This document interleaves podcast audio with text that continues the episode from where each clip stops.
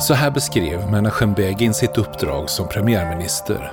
Jag har känslan som en chassan på de högheliga dagarna när han står ensam framför den heliga arken och vädjar till den allsmäktige i hela församlingens namn och säger till Gud jag har kommit för att vädja inför dig på ditt folks vägnar, Israel som har gjort mig till sin budbärare, även om jag är ovärdig uppgiften.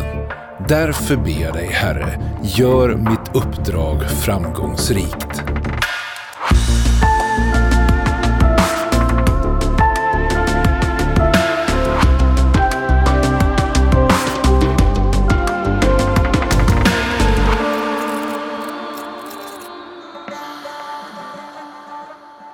Välkommen Roar till ännu ett rafflande avsnitt. Vi är på gång faktiskt in nu i slutspurten kan man säga av vår serie. Ja, det är vi. Och eh, det är tre episoder kvar, så det, ja, det är det kanske mer. Du, ja, alltså, det är mer i serien, men vi, vi har ju varit i Israel nu. Nej, men det är lugnt. Vi har ju varit i Israel och spelat in de tre sista så att säga, i, i, i själva serien. Men nu då är vi här i november och har tre kvar att spela in för att gå hela vägen i mål här. Um, så det känns speciellt. Alltså, vi har ju något verkligen att se fram emot till de tre sista avsnitten. Ja, vi har det. Verkligen. Det ska bli, bli kul med dem. Alltså, varje episod har varit så kul att, att jobba med, så uh, inge, mm. inte mindre de som finns kvar. Nej, men exakt. Nej, men det kommer bli väldigt speciellt, inte minst kortversionerna som ju blir lite mer reportageliknande där vi rör oss i, i olika miljöer där nere. Så att eh, det får vi bara slå ett slag för redan nu, att, att inte missa det. Men du, vilket årtal är det vi ska prata om idag? I år, så, i år, idag så ska vi till eh, 1977 som är jättesvårt att säga. Ja, exakt. För en norrman ja, så blir det svårt. Men 1977, ja precis. Och det är ju inte det som kanske alla tänker på. Många, men 73, då var det väl Jom Kippur-kriget. Och vi, tänk, vi, vi minns ju ofta krig sådär när det kommer till moderna Israels historia. Men varför är just 77 ett viktigt årtal, den korta versionen här? Det är, det är intressant därför att det här är ett sånt internt israeliskt årtal som är otroligt viktigt för att förstå Israel. Eh, för nu ska vi djupt in i den israeliska politiken och vi kommer nu, när vi kommer till 1977 så kommer det första rejäla maktskiftet i Israel där makten då skiftar från Arbeiderpartiet, Labour, har haft olika namn. Socialdemokraterna. Och till, ja, ja, precis. Till Likud, alltså de konservativa högersidan. Mm, precis, och det är ju här en 30-årig dominans då av Labour. Eller eh, Mapai är väl eh, ett av namnen som det har haft på, på hebreiska. Men det ska vi få, så det blir mycket israelisk politik idag. Men innan vi grottar in oss i det, så bara lite vad som händer i, i världen omkring oss här. Eh, jag har sniffat upp här att den första Star Wars-filmen har ju premiär 1977. Det är ganska kittlande att tänka på.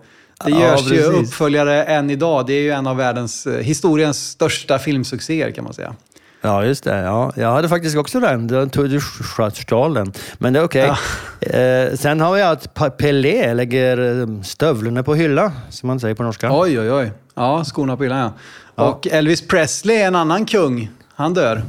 Ja. Och jag, har en till, jag har en till kung på min lista. Kung Karl XVI Gustav. Han är den första kungen att åka Vasaloppet detta året. Ja. Han blir också pappa. Victoria, drottning, eller kronprinsessan Victoria föds det här året också. Så det är ja, mycket kungliga familjen. Ja, sen är det kalla kriget bara för att ta med det, den stora bilden. Och sen har jag en liten speciell grej. Frankrike lägger bort giljotinen som avrättningsmedel. Ja, det läste jag också. Ja. Det, det känns ju otroligt att det är 77 alltså. Ja, precis. Eh, och på det temat, så USA hade sin första dödsstraff på tio år, läste jag också här. Okay. Eh, det hade varit ett uppehåll där.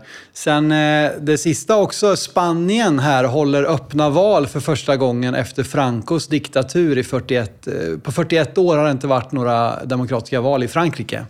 Ja, eh, efter Francos diktatur. Så det känns också väldigt liksom, nära inpå. Så att och, allt är 1977. Eh, det finns faktiskt en kung till här. Peanötkungen. Alltså, jordnötskungen, eller vadå? Jordnötskungen, Jimmy Carter.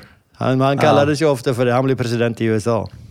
Just det. Han har ju, han har ju rätt så stor eh, eh, påverkan på det här dagens avsnitt. Eller efterföljden kan man säga på dagens avsnitt. Men ja. nu ska vi inte gå händelserna i förväg här. Vi, vi liksom tittar in här lite grann också situationen, läget för judarna. Israel är 29 år, den här moderna staten. Det är en ung stat fortfarande. Men har ju blivit ändå de sista tio åren så sitter de ju ändå lite tryggare efter den enorma segern får man säga i sexdagarskriget. Ja, de gör ju det, fast de fick ju en väldig knäck då i 73 med Jom Kippur-kriget. Eh, men mm. ändå, de kom sig igenom det också och de, de, vet att de är starka och de har nu en väldigt säker också allierad då i, i USA. Just det. Eh, och eh, så är det ju. Det är fortfarande väldigt mycket judar kvar. Vi har inte haft den här stora vågen av judar från Sovjet. Den kommer lite senare efter Sovjets fall, så det är fortfarande väldigt mycket judar i Sovjet som kanske gärna vill lämna men som inte kan lämna. Så det är väl, och annars är det ju som vi har sagt, det är mycket judar i USA, mycket judar i Israel, mycket judar i Ryssland, eh, eller Sovjet då. Men det här är ju en period, alltså det har ju faktiskt kommit på början av 70-talet, så kom det ju ett par hundratusen, totalt 300 000 uh, ryska judar.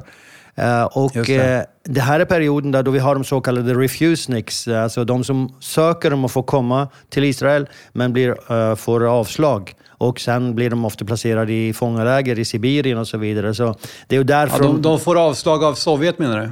Ja, precis. Exakt. Ja.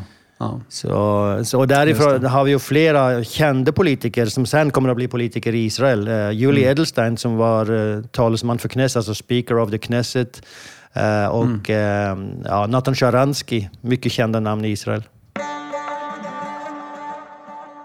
Vi har ju lite olika teman i våra, våra avsnitt kan man säga. Och idag är det lite politiskt, ideologiskt som vi kommer fokusera på. Och då får vi idag kan man säga backa bandet till 1897-avsnittet. Där vi ju talade om den första sionistkongressen där den moderna sionismen liksom formas och eh, verkligen tar fart. Och nu har ju drömmen gått i uppfyllelse. Det har blivit ett land. Men om vi bara ska göra en liten snabb överblick här från sionistkongressen och vad som har hänt då liksom på den politiska banan fram till 1977. Var, var får vi börja då någonstans? Ja, precis. Alltså, vi börjar då 1897 och bara, bara för att eh, säga det att eh, redan från början av den här moderna sionismen så fanns det då väldigt mycket olika strömningar och vi, vi pratade om det då. Eh, olika former för sionism. Vi pratade om politisk sionism, praktisk sionism, syntetisk, mm. kulturell. Det fanns olika typer. Eh, sen är det ju inte för att det verkligen blir någon enhet på backen, alltså jeshuven, börjar ta form, att eh, det här kommer att få väldigt praktiska följer då. Mm. Eh, och eh, då, då, ser man om vi då spår, spårar fram till eh, första världskriget. Och Jeshuv, bara för att påminna då den som inte kommer ihåg här, det är ju alltså den förstatliga enheten kan man säga. Det är liksom Israel innan Israel har blivit ett land ungefär. Det är det man samlas kring och man, man gör vad man kan för att köpa mark och samla, få människor att migrera och försöka vinna eh, regenters gunst, så att säga, att de ska vara positivt inställda till ett judiskt land och sådär. Ja, precis.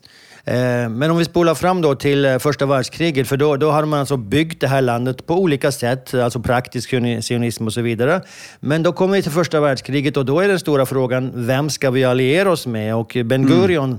som eh, kommer att bli Israels första premiärminister, vill ju alliera sig från början med turkarna. Medan mm, Jabotinsk... Ja, exakt. Och då påminner vi oss bara om att, att de, det är de som har makten. De har ju haft det i 400 år vid det här laget. Så att man förstår ju varför Ben Gurion kanske tänker att eh, ja, men det är klart att det är de som har kontrollen här. Klart vi ska Sen var väl han också en, eh, en ottomanofil, skulle man kunna säga. Han hade ju pluggat där och lärt sig turkiska och så vidare. Han var i Istanbul, va? Visst var han så? Ja, precis. Ja. Men, men du har ju den andra linjen som är den dominerande och som Jabotinsky, Vladimir Jabotinsky, som vi också har pratat om tidigare, leder eh, och som säger att vi måste alliera oss med britterna.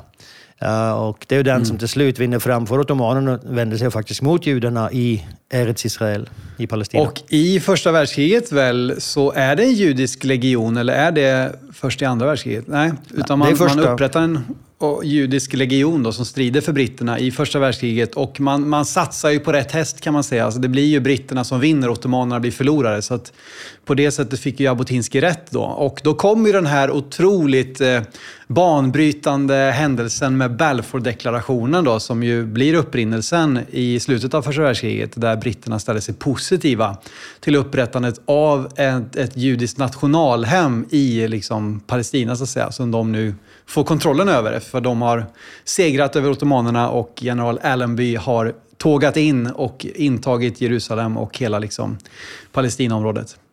Ja, precis. Och, och eh, nu, det, det, här blir väldigt stort eh, skilje rent politiskt. Och det, det är ju den politiska tanken och attityderna som vi försöker att fokusera på nu.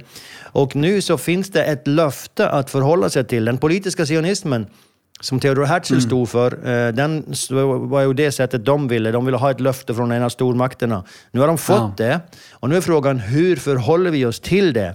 Nu har de gett oss ett löfte att de vill... Det står faktiskt i eh, mandatet, när det brittiska mandatet upprättades, att eh, britterna mm. ska se till att det blir tät befolkning av judar i landet. Men mm. det, det händer ju väldigt snabbt att de vänder sig mot det och börjar begränsa. Precis. Men de får en eh. bekräftelse först ju 1920 i San Remo. Det har vi också eh, återvänt till. Det är ju liksom, eh, ja det är ju som en, ja vill du beskriva? Det, det är liksom stadfäst ju Balfour-deklarationen att, att fler länder liksom ställer sig bakom den. 1920. Ja, här har du här har du segrarna från första världskriget som egentligen lägger ner reglerna för hur ska nu Europa delas upp och, och vad är det som gäller nu efter kriget. Det är ju segrarna som, som lägger ner linjerna för det här. Sen blir mm. deras beslut i sin tur erkänt av Folkförbundet i 1921, så, så 22. Så du har även det, du har det internationella erkännandet också av Balfourdeklarationen. Så mm. det är ett internationellt löfte till judarna men som då britterna börjar att vända sig emot rätt så snabbt. Eh, och eh, faktiskt redan 1920 så, så vägrar de ju att ge judarna möjlighet att försvara sig mot arabiska attacker. Och det är då vi har återigen Jabotinsky som mm. upprättar Haganah, en början på det som kommer att bli israeliska armén.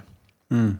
Så Haganah, liksom, det blir en del av Jeshuven kan man säga va? Alltså en del av deras verksamhet är att de upprättar ett eget försvar. Att vi vi måste själva eh, utbilda oss. Och det är ju, Jabotinsky, han är ju, han är ju offensiv och, och han är eh, han, han liksom vill, vill både eh, ha påtryckningar politiskt men också vara villig att ta till vapen så att säga för att försvara sin rätt och, och liksom påskynda processerna kan man säga. Det är ju det han står för, Jabotinsky, väldigt mycket. Det, det, och det är just det här som blir den stora skiljelinjen på honom och på den här tiden så är det ju Weissman som är ledare kan du säga för uh, Jeshuven och, den linjen. Sen kommer Ben Gurion på, på banan där lite senare. Mm. Men, uh, men det är Weissman och han har ju en mycket mjukare attityd. Han säger nej men låt oss hellre förhandla med britterna, låt oss prata med dem. Uh, vi måste ta vad, vad de ger oss och inte liksom ligga på för mycket. Mm. Och Jabotinsky har då en helt annan attityd. Och den som vill få allt det här i mycket mer detalj kan ju gärna gå tillbaka och lyssna på vårt avsnitt om 1917. Och eh, vi är väl, eh, ja det är framförallt det avsnittet och även 1897 då, liksom, då går vi in på det här mer detalj om det kommer förbi mycket namn nu och sådär så man känner att oj, det där behöver jag färsa upp minnet där. Men eh, eh, som, som, en, som en del av detta då så blir ju också, eh, jag vet inte om det, om det sammanfaller med Haganah, men Jabotinsky blir ju grundare av, av revisionismen. Eh, Eh, där, där man då liksom förändrar eller förnyar sionismen. Man, man, tycker att vi kan inte jobba som Herzl och Weissman och de här har hållit på, utan nu måste vi revision. Vi måste hitta en, en ny form av sionism kan man säga. Ja, precis. Han vill titta över revision, som du säger. Uh, titta mm. över hur vi har jobbat så långt. Och det har att göra med Weissmans beslut att även ge de amerikanska judarna som inte bor då i Jeshuven, ge dem 50 procent av rösträtten i sionistorganisationen, internationella. Och han mm. tycker det är, helt, det är helt fel, för han vet också att de är väldigt eh, liberala gentemot judarna i Jeshuven. Så det är ett av orsakerna till att han upprättade den här revisioniströrelsen. Och eh, en annan eh, orsak är just eh, Weissmans attityd mot britterna, då, att den är för mjuk. Så han säger nu måste vi börja stå på våra krav och han upprättar då den här rörelsen. Jag har ett citat där om just revisionismen, att, att de då säger så här att kärnan av revisionism är helt enkelt att vi istället för att förlita oss på ödet tvingar våra liv att ta en viss riktning. Så att man vill inte bara förlita sig på stormakternas vilja och, och välvilja och motvilja, utan man vill liksom aktivt, man vill tvinga fram en, riktning. Liksom. Ehm, och där var då villig att, att både politiskt och militärt eh, verka för detta. Då. Och, och det ska man inte, alltså redan här i 1924 så har ju Storbritannien skurit bort två tredjedelar av Palestinamandatet och upprättat Jordanien, Transjordanien som de kallar det. Och eh, när han upprättar då revisioniströrelsen så, så lägger han tydligt fram alltså en karta över hela hela mm. Palestinamandatet och det här uttrycket som blir väldigt känt på hebreiska då. Steigadot Shel De två bankerna av Jordan. Det, finns två banker och båda tillhör oss. Så det här blir liksom eh, deras attityd. Ja, och, han, är eh, inte liksom, eh, han, han, han, är inte så politiskt korrekt kan man säga, utan han, han sticker ut hakan här och är ganska offensiv. Ja, och sen så säger han också att eh, vi måste se till att få så många judar som möjligt, alltså bara skicka dem hit i mängder. Och eh, hans motståndare kallar ju det här katastrof-sionism, medan han själv kallar det humanistisk sionism. Mm. Så, eh. Han är ju också en av de få som ser klart här när, när Hitler börjar komma till makten eh, i tidigt 30-tal liksom, så är det Jabotinsky som, som lägger all sin kraft på att få Europas judar att, att lämna för att åka till Palestina innan det är för sent. Och där fick han ju väldigt rätt då, men, men tyvärr så var det ju inte så många som det kunde ha varit som, som hörsammade då just de kallelserna, även om man kan tycka vad man, vad man vill om just de här delarna av hans ideologi. Då, så var han ju väldigt klarsynt på det sättet. Absolut, och, och, han skriver då en artikel där på 20-talet som heter Iron Wall, en väldigt känd uh, artikel, uh, där han lägger ner uh, just den här attityden och han säger att det här upprättandet av en judisk stat, araberna kommer aldrig att acceptera det. det gör heller mm. inte britterna, så, men det spelar ingen roll för det är en rättvis sak att göra. Eh, mm. Så därför så, så vill han gå den vägen. Och sen, bara, varför pratar vi så mycket om just Jabotinsky nu? Men det är just för att de här strömningarna, geologiska strömningarna, strömningarna de kommer igen då i uh, Likudpartiet faktiskt. Ja, precis. Ända fram i det vi ska landa i då, 1977. Men 1930, vi, vi snabbar fram lite här, så, så då sker ju någonting här. White papers, alltså det är ju egentligen brittiska myndigheternas liksom, eh, ja men, alltså det, det är bara helt enkelt, eh, vad heter det? en, eh, en order, en, en policy, så heter det. Exakt. Så white papers är ju brittiska policies. Och 1930 så gör de någonting, ett rejält avsteg från vad de sa 1917, eller hur? Ja, de gör det. Och det här kommer i efterkant av upproren, arabiska uppror mot judar 1929, där vi har Hebronmassakern som en av dem. Eh, där, nu kommer jag inte ihåg exakt antalet, men jag tror det är 69 judar blir massakrerade i Hebron av araberna och eh, alla andra blir utslängda. Mm. Så den judiska närvaron försvinner där. Och det händer också andra ställen i Israel. Eh, och som ett följd av det här så skickas en kommission till, en brittisk kommission då till Israel eller Palestina och eh, som ett resultat av den så kommer då de här white papers som säger nej det här blir för bökigt, araberna vill inte ha judar här, vi måste begränsa den judiska invandringen. Så mm. det, här, det här ger ju bara eh, Jabotinsky rätt på många sätt, att britterna kommer mm. aldrig att acceptera det här. Och, eh, Fem år senare då så upprättar han även då den New Zionist Organization, alltså den nya mm. sionistorganisationen, som då han, han tänker sig att det här måste bli en ersättare för Weizmann och Ben Gurion sin sionistorganisation, mm. som i sin tur då ska förhandla med britterna. Men britterna förhåller sig inte till den här nya organisationen, fast den blir Nej, större precis. än den gamla. Ja, just det. Han försöker att e, liksom, ta över det som... För den gamla sionistorganisationen är ju den som startades 1897 då, kan man säga. Eh, och nu så startar den en ny sådan. Eh, och här då så blir det ju också så att Haganah och Palmach eh, vill du, det, ju, det här är ju begrepp som är, eh, som, är, som är viktiga, så att säga. Det har ju att göra med Israels försvar. Och så ställs det mot en ny organisation igen då, eh, som heter Irgun. Vill du beskriva lite grann? Ja, precis. Alltså, vad det är för någonting och, och vad, vad, det här kommer av. Jabotinsky, han sätter det första gången då med Afalpi, det här immigrations, uh, illa, illegala immigrationen enligt britterna då, uh, till Israel. Uh, och sen så säger han att vi måste även bekämpa britterna när de inte vill släppa in oss. Så de startar Irgun, som uh, tänkte att vara en undergrundsrörelse och är en undergrundsrörelse, som ska kämpa för att befria då Palestina, Eretz Israel, från, från brittisk ockupation. Eh, mm. Sen så kommer ju då, alltså Haganah som han själv startade, eh, Jabotinsky, har nu blivit en del av Jeshuven och det är inte under hans kontroll längre. Eh, och det har alltså blivit deras försvarsgren, försvarsgren. Men de samarbetar ju för det mesta med britterna. Eh, fram tills vi kommer, eh, eller även när vi kommer fram till andra världskriget då, så upprättas en sån här specialgrupp inom Haganah som heter Palmach och eh, Palmach då är en sån här eh, kommando-elitstyrka som eh, mm. slår till då, men som samarbetar med britterna, återigen. Mm. Så det, det, är, här så ser man två väldigt olika vägar som de här går då. Där Jabotinsky, revisioniströrelsen, den nya sionistorganisationen väljer motstånd mot britterna och mm. Ben Gurion och de andra väljer Eh, alltså samspela med dem. När det sen kommer till själva kriget, då tycker även Jabotinsky att, eh, alltså han dör ju 1940 då, men då, då tycker den här organisationen att man inte ska bekämpa eh, britterna, då måste man satsa på att bekämpa nazisterna istället. Mm.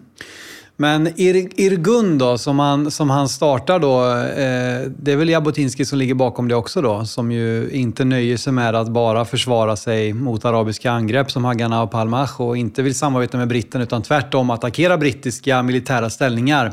Eh, av, av många blir de ju kallade för en terrororganisation då, Irgun. Eh, och deras mest kända attentat är ju kanske mot King David Hotel då, där de eh, åker in i källaren med eh, sprängmedel i mjölkkannor. De ringer dit och, eh, och då, är det, då ska man veta att det var ju då britternas eh, militära högkvarter i Jerusalem. In i King David Hotel och så ena flygen där. Och så ringer man in och säger att vi kommer bomba King David, men eh, man lyssnar inte på dem. Man tror att det är, att det är skämt, att det inte är på riktigt helt enkelt. Men sen går bomben av och det gör ju att ganska, det är ju ett 90-tal människor som, som dör då på grund av att man inte evakuerar och såklart på grund av att, att de bombar. Så det var ju det mest välkända. Men eh, just det här terrororganisation eller inte, har du någonting du vill spela in där? Liksom? Det, det kanske är lite grann i, i, från vilket håll man tittar på det. Ja, men du kan också säga att eh, vissa av Irguns eh, handlingar, det, det, är terror. Eh, så eh, det, det är liten tvekan om det, det går inte att definiera det annorlunda. Eh, för det är också mot civila mål ibland, mot araber. Och, mm. Men du kan väl säga, när Menachem Begin, som vi kommer att komma till, tar över, då vägrar han att gå med på den linjen. Så det är en kort period under en annan ledare då det finns terrorattacker som Irgun utför. Just den attacken du pratar om, den kom ju efter kriget, alltså efter andra världskriget. Ja. Och, men under, alltså Irgun, när de ser att vad som händer i Europa med Holocaust, då, då vägrar de att bara sitta stilla och eh, Eh, alltså för britterna tillåter ju inte ens då att judar ska få komma in i landet. De som flyr mm. ifrån från kriget. Eh, och då vägrar de att bara sitta stilla och börjar även då bekämpa brittiska militär för att öppna gränserna då, under själva mm. kriget. Så äh, även där, men, och då har man äh, vissa, vissa aktioner som de gör som är väldigt kända i Israel. Är för exempel the Akka Prison Break, alltså Akko, äh, utbrottet därifrån fängelset, mm. där de spränger sig in i fängelset för att hämta ut sina medarbetare som hade blivit fängslade av britterna. Och en annan mm. grej är när de faktiskt de samlar upp ett gäng med brittiska soldater och, och de piskar dem eh, som en avstraffning därför att eh, det, britterna hade gjort detsamma med deras eh, frigöringskämpar så att säga. Så, så de, de, de ger tillbaka här kan du säga. Ja. Och som sagt, på grund av då eh, den linje som Begin gör så kommer ju den här Sternligan då som ju i sin tur bryter sig ut ur Irgun och som ligger bakom mordet på FNs eh, sändebud eh, Bernadotte den svenske där, också i efterspelet av andra världskriget innan Israel grundas så att säga. Så att det, det kommer ju eh, även där då en utbrytargrupp som vill fortsätta på den här mer terrorlinjen då.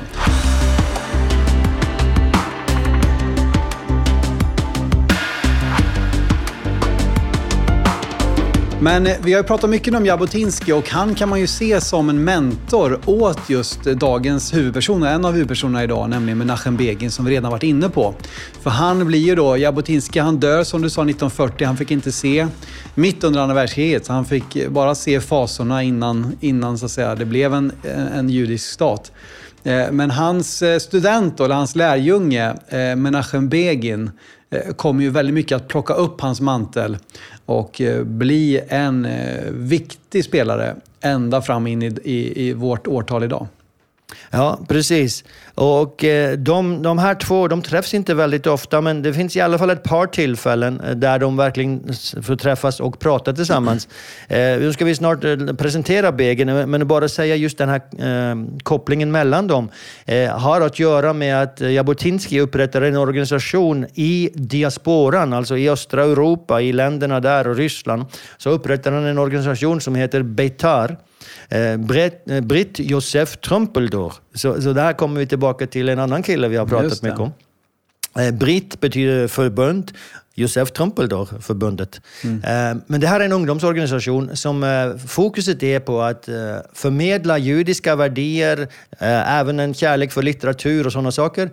Också vapenträning, självförsvar och alia. Så den här organisationen som sprider sig väl, blir väldigt stor. I Polen får den 100 000 efterföljare och Begin blir mm. ledare mm. för den då. Just det.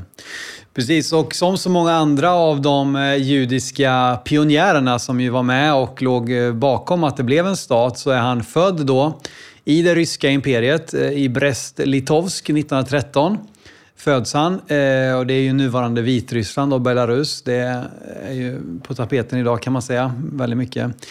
Ehm, och, eh, men sen då så, ja, han, han, han blir ledare för detta och, och hur, hur går resan vidare därifrån? Ja, du kan ju säga att han föds in i en familj som är eh, inte speciellt religiös. Alltså de går i synagogan någon gång eh, nu och då. Och, sådär. och det, här, det här är viktigt för, för när han sen blir premiärminister, vi ska komma tillbaka till det. Men sen under kriget då, för, för som du säger, han, han föds då 1913. Mm. Men under kriget så eh, måste han fly då eh, och flyr till eh, Vilnius. Sen hans familj stannar kvar och de blir dödade då i Holocaust. Hans mamma, hans pappa och en av hans bröder dödas. Och mm. pappan faktiskt blir drunknad i, i en å där. Så det är fruktansvärt. Men han, han engagerar sig och har ju redan engagerat sig i sionistisk aktivitet och ryssarna, Sovjetunionen nu då, tycker mm. inte väldigt mycket om det, så de arresterar honom och han hamnar i ett fångläger då, eh, där han blir torterad och utfrågad och så vidare. Eh, och eh, sen så blir han frigiven 1941. Han sitter bara ett år i det här fånglägret. Därför att det måste väl är... ses som lite eh, exceptionellt, eller? Att han blir just frigiven ur ett sovjetiskt eh, fångläger som en liksom politisk eh, ledare, så att säga. Ja, alltså han fick åtta år och sen sitter han ett år. Men det har att göra med andra världskriget och just det faktum att Polen på den tiden försöker, eller de upprättar en armé av frivilliga.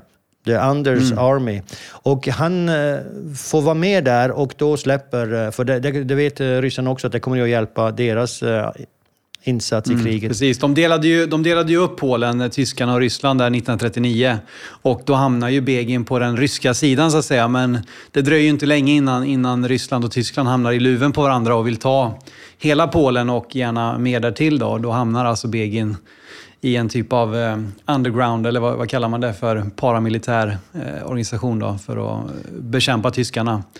Till ja, ryssarnas precis. fördel. I, exakt. Och eh, den här armén då, den skickas faktiskt till Palestina. Så det, det är väldigt mm. speciellt. Han har ju by then, han har ju liksom gift sig nu med Alisa. Så eh, det är också mm. en sak i det hela. Eh, men 1943 så, så kommer han till eh, då Palestina, brittiska mandatet där, och får till ett avtal med den här armén, för han vill inte desertera. Det är många som säger, men bara lämna armén och börja kämpa här för vårt eget land. Han är ju en sionist. Men han vill inte mm. bara lämna eller desertera, så han får faktiskt ett tillstånd att... Han får, vad kallas det, en, en permission på obegränsad tid. så... Ja. ja. så där, och då blir han väldigt snabbt då ledare för Irgun. Han har ju redan varit alltså den som Jabotinsky har utsett som ledare. Och det, här är, mm. det här är en väldigt intressant story som inte väldigt många kände till innan, långt eh, ut i, alltså på 70-80-talet tänker jag mig. När Begin själv berättade det här för de som var nära honom, att han hade träffat Jabotinsky i Krakow eh, på 30-talet och de hade, eh, Jabotinsky hade tagit honom med i en häst och kärra och sån här eh, taxi. Mm i Krakow. De hade ridit runt i stan nästan hela natten och eh, Jabotinsky hade delat med Begin då. Han, han är ju bara 22 år på den tiden. Och delat ja. med Begin uh, väldigt mycket av hans visioner och för han förstod att det här är en, en ledare. Och hade sagt till honom på slutet, du måste förbereda dig på ledarskap. Mm. Wow. Så han eh, blir ju kvar då sen eh, i eh, det brittiska mandatet här efter att det här kompaniet, alltså, eller det demobiliseras, det här som han var en del utav. Och så blir han kvar då och eh, blir ju då eh, den som tar den här revisionismen vidare. Och hamnar ju därmed också på motsatt sida om Ben Gurion här. Så att Ben Gurion, han, var ju, han ansträngde sig ju för att, att samla så många judar som möjligt. Eh, även de ultraortodoxa var han mån om att få med. Men han det var två partier han, och två liksom, som han inte ville ha att göra med. Och det ena var ju då eh, Irgun och eh, Begins eh, liksom, del och det andra var kommunisterna. Så att alla andra ville Ben Gurion eh, samarbeta med, men inte Begin. bland annat då. Nej, precis. Precis, och eh, du, du har redan nu hoppat fram till parlament och knäst och politiken. Men, men bara ja, ta med... Vi har lite mer att säga såklart om, om Begins story här. Ja, lite innan där, för, för, för som förklarar eh, varför just det du säger där. Varför är det så att han absolut inte vill ha med Cherut, som det här partiet i Begin heter, som betyder frihet. Mm. Eh, och en sak har att göra med det som kallas le saison, alltså säsongen eller the hunting season. Uh, Jaktsäsongen jaktsäsongen. Och då mm. under kriget, där faktiskt Haganah, som är alltså under Ben Gurions eh, ledelse, då, alltså under Jeshuven, hjälper britterna att fånga Irgun-medlemmar och eh, fängsla dem. Eh, mm. Just eh, på grund av att de vill hålla sig inne med britterna. Och, så här blir det ju väldigt alltså, konflikt mellan de, just de här två bitarna. när man fängslas av sina egna och förråds av sina egna. Så det, det är ju någonting som är väldigt svårt att läka sen. Och sen så mm. har vi ju men det här är ju då 1948, strax efter att eh, frigöringskriget har börjat, så har vi historien om Altalena. Just det. Som, som också kommer att leda till att den här sprickan bara förvärrar sig. Där Irgun har samlat på sig en massa vapen, köpt en massa vapen från Europa och skickat dem med en båt till Israel. Eh, för, för nu hade britterna lämnat och det var, liksom, det var möjligt att föra in vapen. De var ju mm de hade ju nästan inga vapen under det här kriget, så det här var ju väldigt välkommet. Men då så mm. är det alltså Irgun som för in de här vapnen och eh, Ben Gurion säger nej, det där kan inte vara, ni får överlämna de här vapnen till oss. Eh, Begin säger ja, det kan vi göra, eh, förutom är det, jag tror det är 20, 10 eller 20 procent av dem som vi måste ge till våra medlemmar. Men det accepterar mm. heller inte Ben Gurion. Ben Gurion. Mm. Och, eh, så de började faktiskt skjuta på den här båten. Eh, och mm. Eh, det leder ju då till att 13 Irgun-medlemmar dör, tre Haganah-medlemmar. Men mm. Begin säger då, skjuta inte tillbaka. Och han säger senare i sitt liv att det var det viktigaste beslutet han har tagit i sitt liv. Mm. Han vill, att inte leda till ett medborgarkrig. Eller ja, inbördeskrig. Ett inbördeskrig, ja, det har vi. Eh, och Altalena var ju namnet då på det här, på det här skeppet, så fraktfartyget som, som bar alla de här vapnen där. Eh, Precis. Man får ju ändå säga att han visar, för att komma från en så pass aggressiv gren, så visar han ju återhållsamhet här, Begin, att då inte... För det var ju ett skepp fullt med vapen, så de hade ju definitivt kunnat gjort motstånd. Eh, men han väljer att inte göra det då. Men där ser man spänningen och det här ska ju sägas, det är ju när kriget pågår för fullt med de arabiska grannländerna. Så att man tycker väl att alla vapen och alla stridande händer är ju behövda så att säga. Så att det, ja. och, det, men det, och det kan man ju förstå lite då, alltså Ben Gurion, just det här med att det kan bara finnas en, eh, ett vapen under en stat. Alltså det får inte finnas fler väpnade organisationer. Mm. Alla måste lyda under samma kommando. Så man kan ju på Just något det. sätt förstå det, men eh, nu var det ju en väldigt speciell situation då samtidigt. Mm. Men just det här tyder också, det visar ju Begins värde, alltså hans värderingar, values. Mm.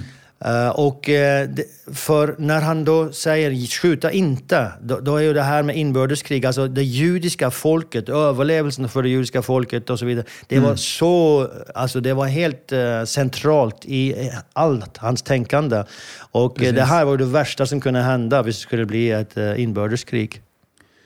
Nej, för han sätter stopp då för Irguns så att säga, terrorattacker när han blir ledare för det på 40-talet. Och här nu så vägrar han att, att liksom ta till vapen emot, eh, emot andra judar. Så där ser man ju två stycken exempel på ändå att han har ett överordnat mål här som handlar om, om den judiska staten och dess överlevnad och det judiska folket och dess återvändande liksom till, till det här landet. Så att han, han visar ju ändå liksom en, en karaktär här, en integritet, att det finns ett, ett högre, högre mål än liksom personlig vinning kan man säga. Ja, precis. Vi bara kan prata lite om hans karaktär, för det är ju det är väldigt intressant. Jag måste ju säga själv att uh, man blir uh, rätt så imponerad av den här mannen när man mm. studerar hans historia. Uh, och det fanns inom revisionism, re, revisionism Revisioniströrelsen. ja. Precis. Där fanns det ett begrepp som de kallade hadar, eh, som egentligen alltså betyder glory, alltså heder, ära. Eh, mm. Och det var att man skulle alltid bete sig alltså på ett värdigt sätt. Eh, mm. Och det här det, det, visade sig även i sättet som han, han klädde sig på. För Begin gick alltid med, med dress, eller vad kallas det? Kostym, ja. Kostym. Kostym. Eh, och slips. Och eh, medan hans, eh, de på, på Arbeiderpartiet, Labour, de gick i sådana mm. här khaki-kläder väldigt ofta. Så, så, man kan se skillnaden bara på det, men sen även hur man talar, talar hur man talar om andra och så vidare. Så det här mm. med Haddad var väldigt viktigt. Sen en annan sak som, som var eh, väldigt viktig för honom var detta med rättsstaten. Att eh, det finns faktiskt en övre myndighet. Eh, rätten mm. och systemet där måste ha sista ordet i, i ett och allt. Så det finns faktiskt sant och, och fel här och det kan avgöras. Mm. Dagens avsnitt presenteras av Lindströms bil och Lindströms bil vill gärna slå ett slag för Barnsamariten. Barnsamariten är en svensk biståndsorganisation som grundades 1980 med visionen att hjälpa utsatta barn och familjer. Idag arbetar de i Etiopien, Zambia, DR Kongo och Brasilien. Och de har fem olika fokusområden i sitt arbete där ett av dem är flickors framtid. Och vill du läsa mer om deras viktiga arbete med detta och de fyra andra fokusområdena får du jättegärna gå in och besöka barnsamariten.se. Vi säger stort tack till Lindströms bil. Innan vi fortsätter så vill jag också bara tipsa dig om att följa oss på Instagram, Folket som överlevde. Där får du lite eh, extra material, lite bilder ifrån det vi pratar om och se till att vara en del av allting som händer runt det här arbetet. Men hej, nu fortsätter vi med Folket som överlevde. Du har ju en god, du har en god vän här, en, en doktor Morse Fuxman som ju eh, eh idag, eh, ja, vi var ju träffade honom på vår förresa så att säga och han bland annat har skrivit en bok om Menachem Begin. Han har också upprättat Begin-museet och eh, han, eh, han, eh, han menar ju på att Begin ofta har fått en, en lite missvisande roll då, just med hans bakgrund inom Irgun och det här med King David Hotel och liksom man har fått den här bilden av och Ben Gurions liksom av, avighet mot honom så har liksom Begin, han har liksom inte lyfts fram som en av de här stora eh, pionjärerna och grundarna på samma sätt som, som de andra. Men, men eh, när man studerar honom, och det kommer ju hela det avsnittet eh, leda fram till, så är det en ganska imponerande man ändå får man säga. Absolut. Och, eh, bara en sak. Det, det var ehm, Harry Hurwitz egentligen då som upprättade det här eh, Begenmuseet. Men eh, Moshe Fuxman var väldigt aktiv i just museumsdelen av, av den och ledde museumsdelen. Men uh, det är viktigt, Harry Hurwitz är också en väldigt uh, intressant person i sig. Men uh, en, en sak som kännetecknade Begin det är just det här Ahavat Israel, alltså kärleken till Israel, kärleken till folket. Och det visade mm. sig även då genom hela hans liv. Så varje sabbat, alltså inte när han var förföljd av britterna, då levde han under ytan, men när han kunde leva ett offentligt liv. Så varje sabbat så öppnade han sitt hem. Och sitt hem i eh, Tel Aviv, där han bodde mesteparten mm. av sin tid, det var inte jättemycket att säga. Det var två rum. Liksom. Mm. Uh, men och han sov i vardagsrummet tillsammans med sin fru på en sån här soffa som han berättar ut. Så han var mm. väldigt uh, sådär. Men han öppnade mm. det för vem som helst som ville komma liksom, och bara hälsa på. Och även när mm. han blev premiärminister så öppnade han upp alltså statsministerboligen på sabbaten. Och säkerhetsstyrkorna, de står ju liksom och klör sig i huvudet. vad, vad gör du för något? Eh, och han är faktiskt tvungen att, att avsluta den praxisen då, för det, det går inte säkerhetsmässigt. Men eh, det, det, visar bara det, vem man är. Liksom. Och det, det kommer väl, jag menar, han kommer ju från den här kärleken till Sion då. Det, vi har ju pratat om det här Chauvevet Sion, vad heter det väl? Eh, det, den här organisationen som fanns också i förskingringen innan Israel, alltså de som älskar Sion. Eh, och det var ju där, därifrån han kom. Jag, säger, jag, säger inte, jag vet inte om han var medlem just i det, men alltså just den här, som du säger, den här kärleken till landet eh, och att ha varit född då i, i Östeuropa och begett sig hit, gjort alia. Så, så ser man att det finns, eh, ja, det finns en, en, och det gjorde det väl såklart hos andra, alla, alla grundare och de här pionjärerna, men, men inte minst i Menachem Begin. Då.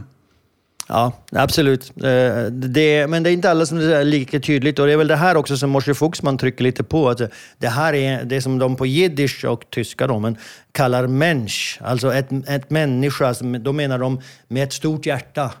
Eh, mm. Och eh, det kommer inte alltid lika väl fram, för det är, det är hans hårda uttalanden, hans fyrkantiga uttalanden som ofta blir lagt märke mm. till då. För han, han är ju lite mer då, så att säga, värdekonservativ och det kommer komma in på det också. Liksom. Det, det är tuffa tag, det är liksom ordning och reda eh, också. Så att han, han står ju för, eh, för den politiska grenen. Och han, han grundar ju där, som vi har nämnt, då, i samband med att Israel faktiskt blir ett land, så grundar han då det här första partiet, Herut. Eh, frihet sa du va? Som ja. det betydde. Och, och han blir ju den, den stora han blir en oppositionsledare eh, under då Labours dominans här, eller Mapais dominans, eh, så, så är han den stora oppositionsledaren. Ja, precis. Alltså, han grundade och, och, i 1948 och det är egentligen bara alltså en, eh, man tar Irgun och gör det om till mm. ett politiskt parti. Så, så det är på Just många det. sätt en, en, fortsättning av det. Och eh, som du säger då så, så, blir han oppositionsledare och första valet då så får det här partiet 14 mandater i Knesset av, av 120 då. Så, eh, mm. Men det står då för den konservativa och det står för den oppositionella politiken då, som alla, alla känner till att Begin står i opposition mot Ben Gurion. Eh, så och, och vad, var, vad var Heruts eh, politiska agenda då? Vad var deras ideologi här? Om vi ska ta alltså, det lite kortfattat där. Ja, så den är ju, den är som du säger, den är konservativ. Eh, den, står för det mer judiska, till trots då för att eh, Begin är sekulär, rätt så sekulär själv. Men man ska komma till det att han faktiskt eh, var rätt så religiös också på, på vissa sätt. Men det står för det mer traditionella judiska sättet, judiska livet, i stark kontrast då till Mapai som är fullständigt sekulärt och, och där man äter alltså gris och, och så vidare. Och liksom det, det finns inget eh, respekt. Mm. Jag kanske ska inte säga att det finns inget respekt, men det finns ingen sätt att leva på som minner om det judiska i, i uh, Mapai. Så här så har vi det. Sen, sen har vi då även det som jag nämnde, då, som har med alltså respekt, hadar, alltså de konservativa värderinna mm. Eh, som de står för. Och sen då så kommer ju också det här som har med landet Israel att göra, där man verkligen står för, som Jabotinsky sa, det finns två banker av Jordanfloden och båda tillhör oss. Och det är ju också som sagt, man känner igen, det är betoning på säkerhet, eh, det är betoning på liksom trygghet, eh, mindre statlig inblandning i ekonomin, alltså mer marknadsekonomi eller kapitalism då. Eh, och han är ju också väldigt starkt för då Alia, alltså återförandet. Eh, och det, det var kanske alla, men, men det är en stark betoning på att judar ska återvända. Och det, är ju, det var ju Jabotinskis eh, hjärtefråga ända från tidig, tidigt i hans liv och det är ju något som Begin tar vidare också. Då. Ja, precis. Men det, det som du säger, just det här med Alia, det är ju någonting som alla partierna kommer att stå väldigt starkt på. Så, ja. Men vi kanske då ska eh, lämna Begin lite grann här och gå in då på det stora dominerande partiet, eh, alltså Labour, Socialdemokrater, eh, Socialister och Mapai är ju det hebreiska namnet som det får då, som är Ben Gurions parti, som ju blir de som, som vinner valet och eh, Ben Gurion som, som eh, undertecknar eh, Declaration of Independence här 14 maj 1948 Ehm, så är det ju det, är ju det som är den ledande strömmen ändå. Ja, det är ju det. Och eh, det, Mapai, det står ju den förkortning för Mifleget på Alei Eretz Israel, alltså eh, partiet för Israel, Eretz Israels arbetare. Eh, och det mm. upprättades 1930 som en sammanslagning av olika, inom den sionistiska organisationen, alltså Weizmann Ben Gurions organisation, fanns det ju olika partier. Eh, så här är det två stycken som slår ihop sig under Ben Gurion och eh, det blir då Mapai som blir det dominerande partiet då från 48 och fram till, till 77. Och bara eh, påminna om, alltså precis som Begin, så många, Ben Gurion och många av de här pionjärerna, de kom ju från Ryssland, alltså från, som var påverkade mycket av, av sovjetiskt tänk. Även om de inte liksom gillade Sovjet så var de ju såklart väldigt påverkade av den där det ju var, socialismen var ju liksom, och kommunismen till och med, eh, det enda rådande i Ryssland. Liksom, där väldigt många av de här växte upp. Ja, precis. Och därför så har vi den här starka socialistiska trenden där. Stor myndighetskontroll. Och nu ska man säga att just i det här när du, när du bygger en stat från scratch, då är det kanske inget annat val. Du, du behöver ha kontroll mm. över liksom grejerna för att få det att fungera tillsammans.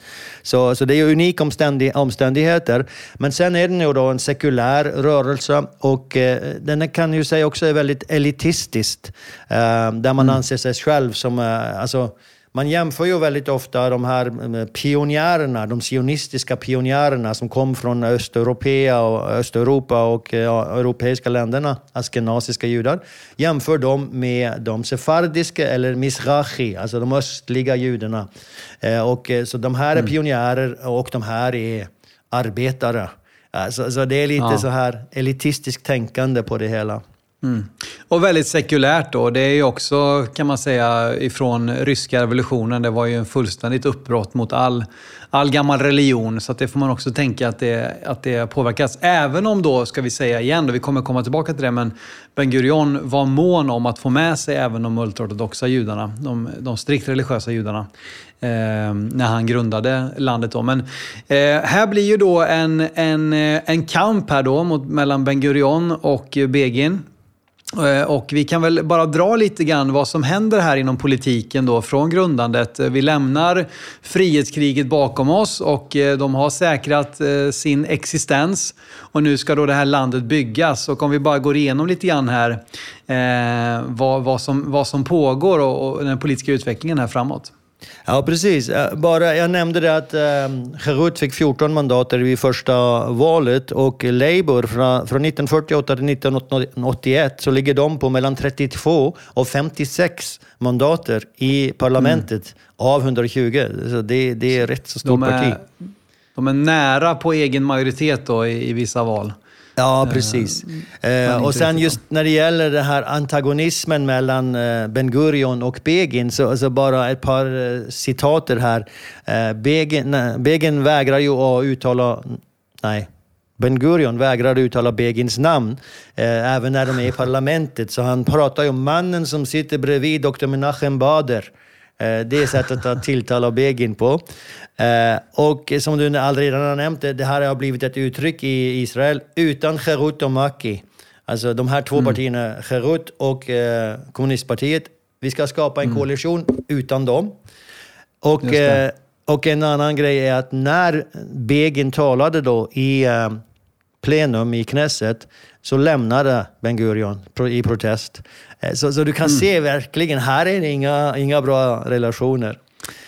Nej, men... det, det, ja, man, kan, man kan se likheter in i dagens politiska klimat, men, men det behöver vi inte blanda in just nu. Då, men Nej, Nej precis. Uh, ja, så om vi, om vi uh, talar lite om det, det, som hände här. För det första så är det från 48 till 77 så är det 17 olika regeringar i Israel.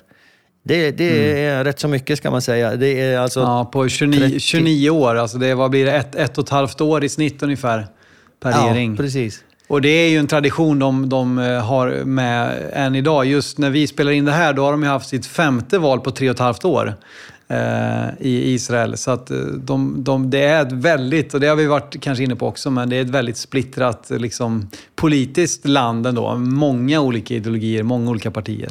Ja, det är det. Och så, nu var det nog mer. Alltså det här som har hänt de senaste åren, det är ju rätt så unikt. Det är inte så det brukar vara, fem val på, på tre och ett halvt år. Men eh, här så är det väldigt mycket, alltså staten ska formas och det, det är väldigt mycket kontroverser. Eh, men i alla mm. fall, det är bara intressant att ta med sig.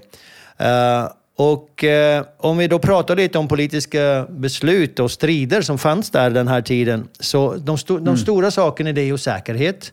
Eh, och mm. det är religion, alltså frågan om, om religion. Um, och de här leder ju till flera av de här regeringskriserna. Som, uh, för, för, även om det blir ny regering så är det inte därmed sagt att det blir nyval alltid. Så, uh, Eh, när det gäller då eh, säkerhet, eh, så alla förstod ju att det här måste prioriteras. Så det, där var det ingen tvekan. Eh, men den stora grejen var egentligen att hitta allierade. Var, var ska vi ja. gå någonstans? Och det var inte så mycket att välja på. Eh, Nej, och det, det, då, då, får vi bara påminna om liksom att samtliga grannländer eh, förklarade krig mot dem redan 48 och vi har haft krig igen 56 och 67 och 73 och däremellan små, liksom, det är ständigt, alltså det, är ju, det är ju krig. Alltså det är, de har ju inte fred eh, någon gång med något arabiskt grannland under hela den här perioden. Eh, så att de måste ju vända sig västerut för att hitta allierade. Ja, precis.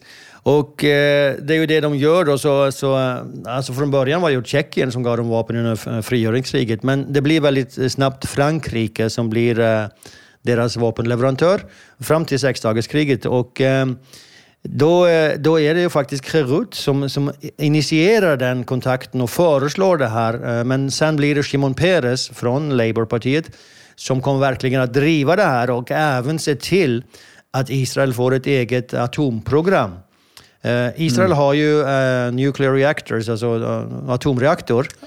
Ja, kärnreaktorer. Mm. Precis. Men frågan är, har de atomvapen? Och, och, det skulle väl de flesta säga, ja, självklart har de atomvapen. Det, det är för givet, taget för givet. Eh, men Israel har aldrig mm. erkänt det.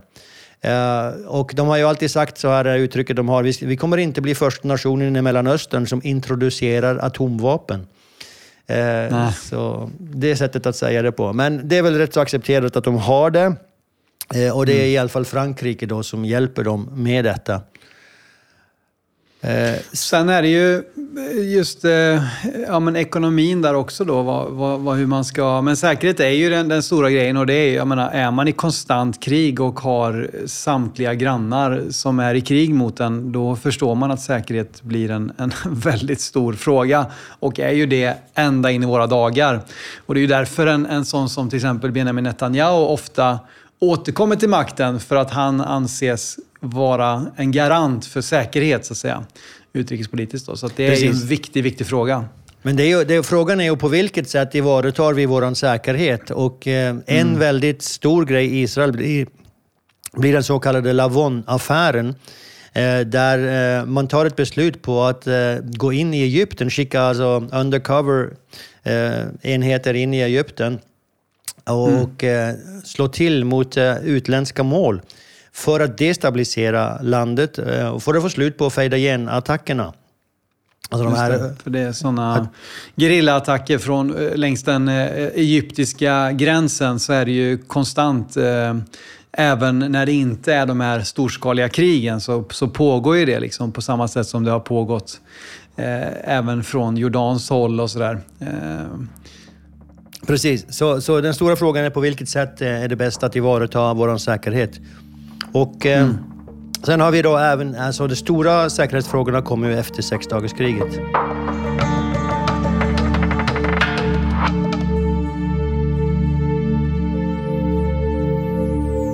En annan stor fråga är ju ekonomin och där är ju som vi redan har varit inne på liksom en, en debatt här mellan kapitalism och socialism som har pågått ända sedan 20-talet, alltså även innan det var en stat. Då. Här vinner ju politiskt vinner ju den socialistiska grenen och, och eh, eh, kibbutzerna som ju blir väldigt viktiga för att bygga upp landet till exempel eh, är ju väldigt socialistiskt eh, eh mot, liksom uppbyggda där alla äger allting tillsammans och eh, vi, vi gör detta. Och det, och det är lite som du sa, det var ju när, när, en stat ska byggas från ingenting och dessutom med många fiender omkring sig så måste man nästan ha en, en, en stark statlig kontroll och, eh, och det här kollektivistiska tänket. Det går, var, var man för sig själv funkar liksom inte. Du måste ja. göra det väldigt starkt tillsammans. Precis. Och, men sen så ska det sägas att eh, även där så går vi tillbaka till Jabotinsky när han upprättar då revisionistpartiet och sen nya sionistorganisationen. Så på samma sätt som den ursprungliga sionistorganisationen hade också olika välfärdsföreningar. De gav eh, hälsofördelar för sina medlemmar. De hade klubbar och så vidare för sina medlemmar endast. Eh, och sen är det ju alltså Labour, alltså mm, fackföreningsorganisationer och så vidare. Precis, fackförening, fackförbund. Ja, precis. Och allt det här då upprättar han, för, för de har ju monopol på alla de här grejerna. Så även där så försöker eh, Jabotinsky att, att lätta på de här monopolen så att det blir andra möjligheter. Eh, och inte allt måste heller följa då, för alla de här institutionerna de prägs ju av eh, Labours uh, ideologiska agenda.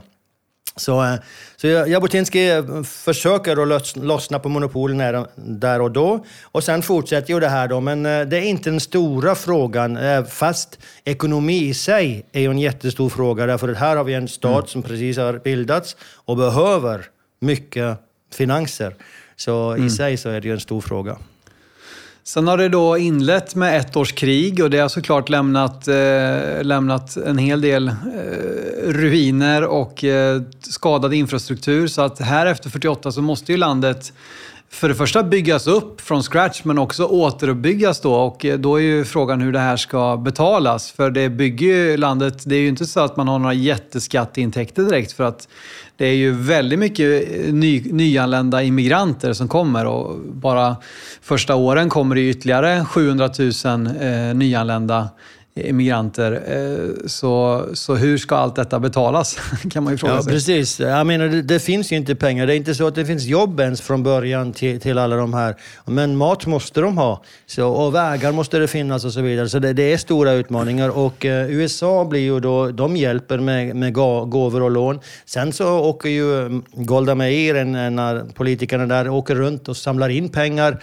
Eh, och flera andra också, och, och särskilt mm. bland de amerikanska judarna. Eh, och sen så kommer eh, tyskarna med ett stort bidrag och det, det kommer att bli väldigt kontrovers kontroversiellt vi ska mm. ta upp det lite senare. Men det som händer är ju att de bygger då statliga organisationer som bygger vägar, bygger hus, Uh, stora fabriker, allt ägs av staten. Så, uh, så vid Döda havet finns det stora fabriker fortfarande idag. Eh, mm. Och idag så är de nog privatägda eh, vad jag minns. Men då startades de som statsägda. Eh, Solel Bonnet är en stor organisation som bygger alla vägar. Staten äger den. Haifa oljeraffineri, statsägd.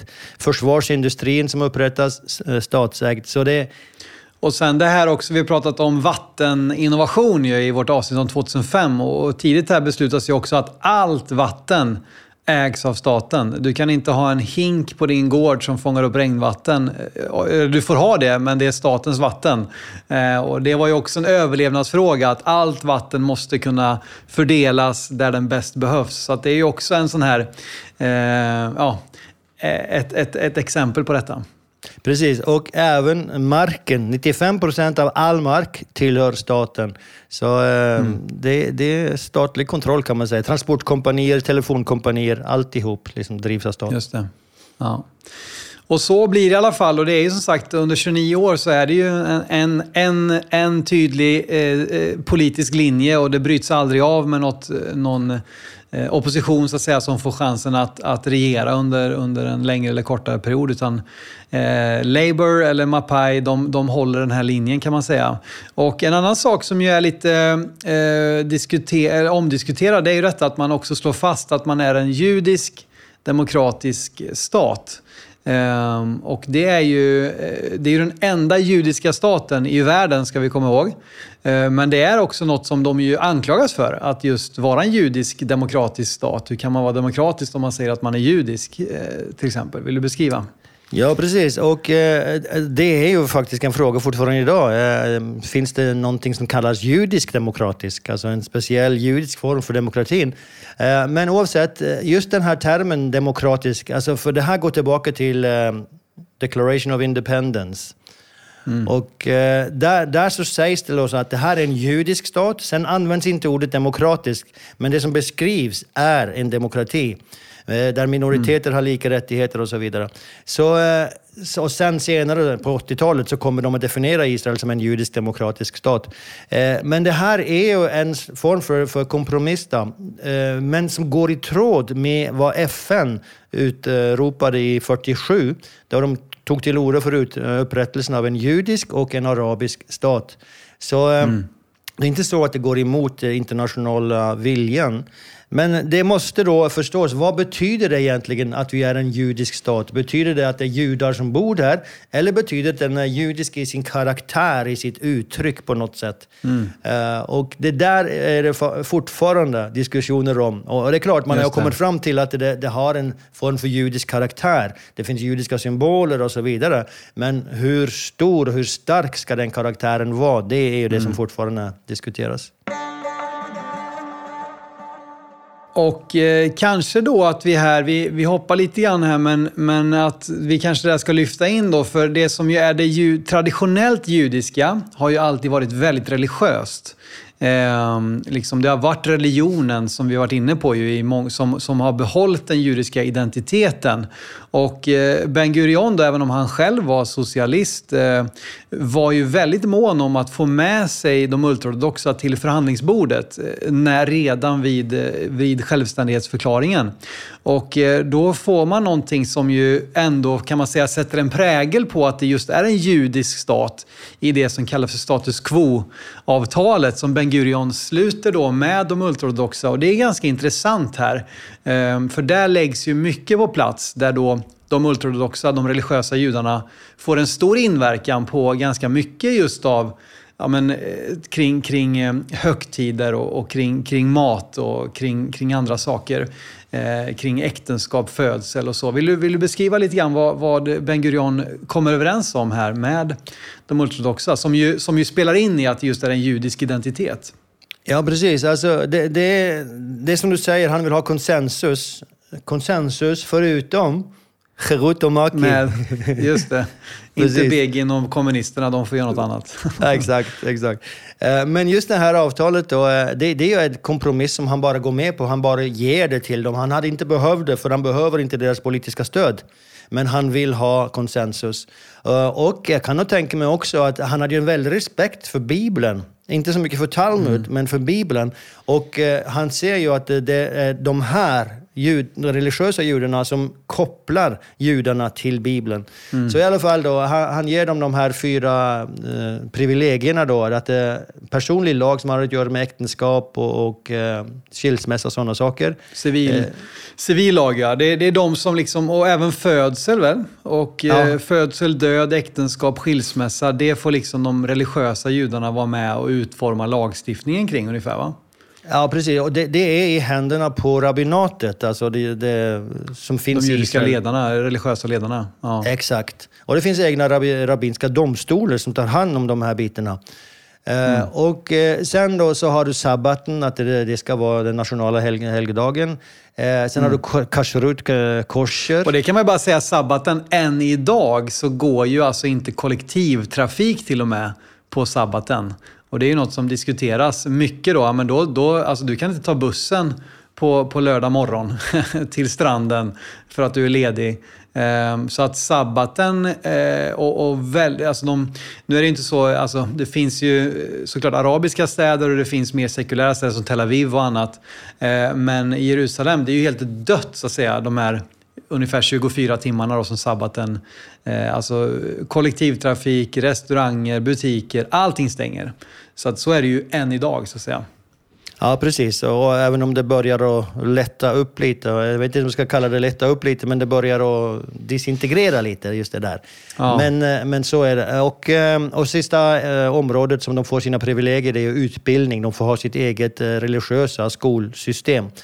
Så, mm. det... Att de tillåts, och det är, ju, det är ju väldigt omdiskuterat än idag då, just att de tillåts att eh, studera endast religiös, eh, religiösa skolor.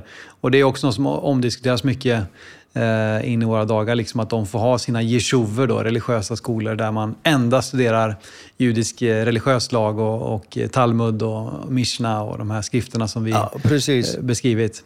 Och då, eh, då får de ju, de som studerar där, de får ju också undantag från militäret. Alltså, på mm. den tiden så är det 400 personer det talas om, så det är inte så väldigt eh, eh, radikalt. Mm. Men i alla fall, de får fritag. Eh, och det så... sista också, vi, vi, du, det, var ju, det är också maten, alltså kosher. Att, att, att, eh, ja, men typ skolbespisning och, och de flesta butiker och, och de ska förhålla sig till kosherreglerna. Eh, det är också någonting offentliga institutioner ska, ska liksom servera koshermat eller sälja koshermat. Um, och det ser du ju fortfarande in, i, idag. Alltså, går du i Jerusalem så, så är det ju inte så många ställen där du kan hitta eh, restauranger och butiker som inte är kosher, så att säga. Eller på hotell, när du bor på hotell, liksom på, eh, då följer man både sabbatsregler och kosher. Eh. Och, och, det är ju inte för det att inte är lagligt, men eh, det, du tjänar inte på det. Det är det som är grejen. Mm. Eh, de flesta judar vill ha koshermat. Och eh, mm. om du inte har det så exkluderar du en stor del av befolkningen. Så. Men eh, det, det, ligger ju till grund för mycket som, som kommer in ända in i våra dagar. Då. Så att, det, i alla fall, det, det sätter ju en tydlig judisk identitet på, på staten, även om eh, 20 procent ungefär är araber. Och, och, det finns minoriteter som har all rätt att, att vara israeliska medborgare. Så. Um, Precis, men ska jag bara nämna, mm. just det här också som, som påverkar, det som har med de här lagarna att göra och eh, relationen till de ultraortodoxa, det är att Israel har ingen grundlag. Eh, de, mm. de vet ju att de inte vill ha det. Ben Gurion säger, vi behöver inte a bill of uh, rights, vi behöver, vi behöver a bill of duties. Uh, Just och, det. Vi behöver inte, vi behöver inte massa rättigheter, utan vi behöver skyldigheter. Då. Ja, precis. Och, eh, och, och, de religiösa säger vi behöver ingen eh, grundlag, vi, vi har en grundlag, Toran. Så det, det finns starkt motstånd mot just det där och därför så sägs det istället, 1950 eh, så gör de en annan lag som säger att vi upprättar basic laws, grundläggande lagar. och mm. när vi har upprättat många nog, alltså när det här är fullt, då blir det en grundlag. Så det, det, finns lite tankar om att det ska bli en grundlag någon gång, men Ben Gurion ville inte bindas för starkt av en grundlag. Han ville att man skulle kunna ändra på lagarna hela tiden. Återigen kan man förstå det i en sån här uppstartsfas när allt är oklart mm. och du är attackerad och du vet inte om du överlever till imorgon. Så kan man ju förstå ja. hans tankegång där. Precis. Eh, och här kommer ju också Law of Return, eh, som ju handlar om Alia. Det upprättas väl också ganska tidigt, va? Ja, precis. Det är väl är det 1952 eller 50 det också. Det är, det är nästan ja. med en gång. Eh, men, men det, det, första som händer efter att britterna lämnar, det är ju att de upphäver just britternas lag om att eh, så och så många judar får ankomma. Det är liksom bara några hundra. Så det, det är det ja. första, alltså en av tre viktiga beslut som de tar på en gång upphäva den. Mm. Och för sen mm. så fortsätter ju egentligen många av de brittiska lagarna, för de har ju inte vedtagit egna lagar. Så både brittiska och ottomanska lagar, som, som även britterna då hade vidarefört, fortsätter in mm. i den moderna staten Israel. Och fortfarande idag så är det vissa lagar som går tillbaka till de två systemen. Men och eh, Law of Return, det handlar egentligen om, om alla judars eh, lagliga rätt att göra alia, att, att bli medborgare helt enkelt i Israel. Eh, och så är det ju än idag då. Och det handlar väl om att, att minst en mormor eller morfar ska vara jude, va? Eller hur är det? Precis. En av bästa föräldrarna som man säger på norska. Ja.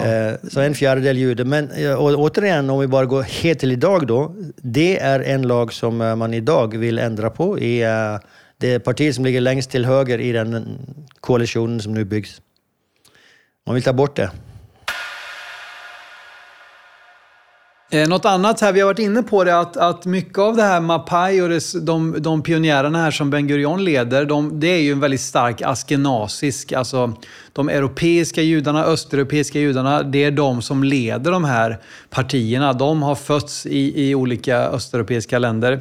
Och det uppstår en segregation här mellan askenaser då, som är lite mer eliten och sefarderna, som ju många av dem har ju funnits i det här området eh, runt Eres Israel under hela historien. Och eh, Nordafrika, de har varit i Spanien, in i, i Babylon. Eh, eh, Mishrachi kallas de ju där också. De är sefarder är väl ett, ett samlingsbegrepp för de här östliga judarna då. Eh, och, och här så blir det ju liksom en segregation eh, där också Begin är av lite annan eh, åsikt. Ja, eh, precis. Eh, men det, det, är som du säger, för, och jag var inne på det, att du hade den här eh, askenasiska lite överhögheten, att vi är pionjärer, ni är bara arbetare, ni kom här efter att vi har gjort jobbet och så vidare. Mm. Eh, och eh, så är det ju ingen liksom, total segregering, men, men det blir mer och mer att eh, de, alltså, de som sitter med makten, det är askenaser. Och mm. de, när, när de nya immigranterna kommer, då placerar de ju dem i olika städer. Nu finns det inte städer från början, så de är tvungna att upprätta tältläger för dem, så kallade mabarot. Och eh, då blir det ofta enligt vart de kommer ifrån. Så, och, och på det mm. sättet så styr man också lite den här så kallade segregeringen, men den är ju inte total ska man säga. Men eh, som du säger så har eh, Begin ett annat syn på det och, och då måste vi återigen gå tillbaka till Jabotinsky för Jabotinsky, när eh, Hebraiska universitetet, Hebrew University, upprättas 1915, eh, då börjar man ta till ora för det. Mm. 1924 öppnas det. Men då så vill Jabotinsky att det här ska vara en bred universitet, inte en forskningsinstitut. Mm. För han vill att det ska också inkludera business och lite mer praktiska saker för att öppna upp det för sefarderna, som var, det var deras styrka. Eh, medan askenaserna var mer riktat åt det forskningsmässiga. Så, så även mm. där så kan man säga att han har den här mycket, hela Israels folk och det är det, Ahavat Israel, kärlek till hela Israel, som präglar också Begin. Och då. även då med Haganah, då liksom försvaret. Det var väldigt få sefarder där, om, om, ja, det fanns väl några stycken, men, men väldigt få. Medan Irgun då, den här andra väpnade grenen, ja, men de, de gjorde ingen skillnad så att säga på om det var sefard eller askenas. Så att, eh, Absolut. Man... Det här, och det här är väldigt viktigt, för, för då, då, kan vi eh, gå fram till, alltså, bara för att dra linjerna, alltså, fram till 77 som är vårt årtal. Men i valkampen då, så blir det här ett tema.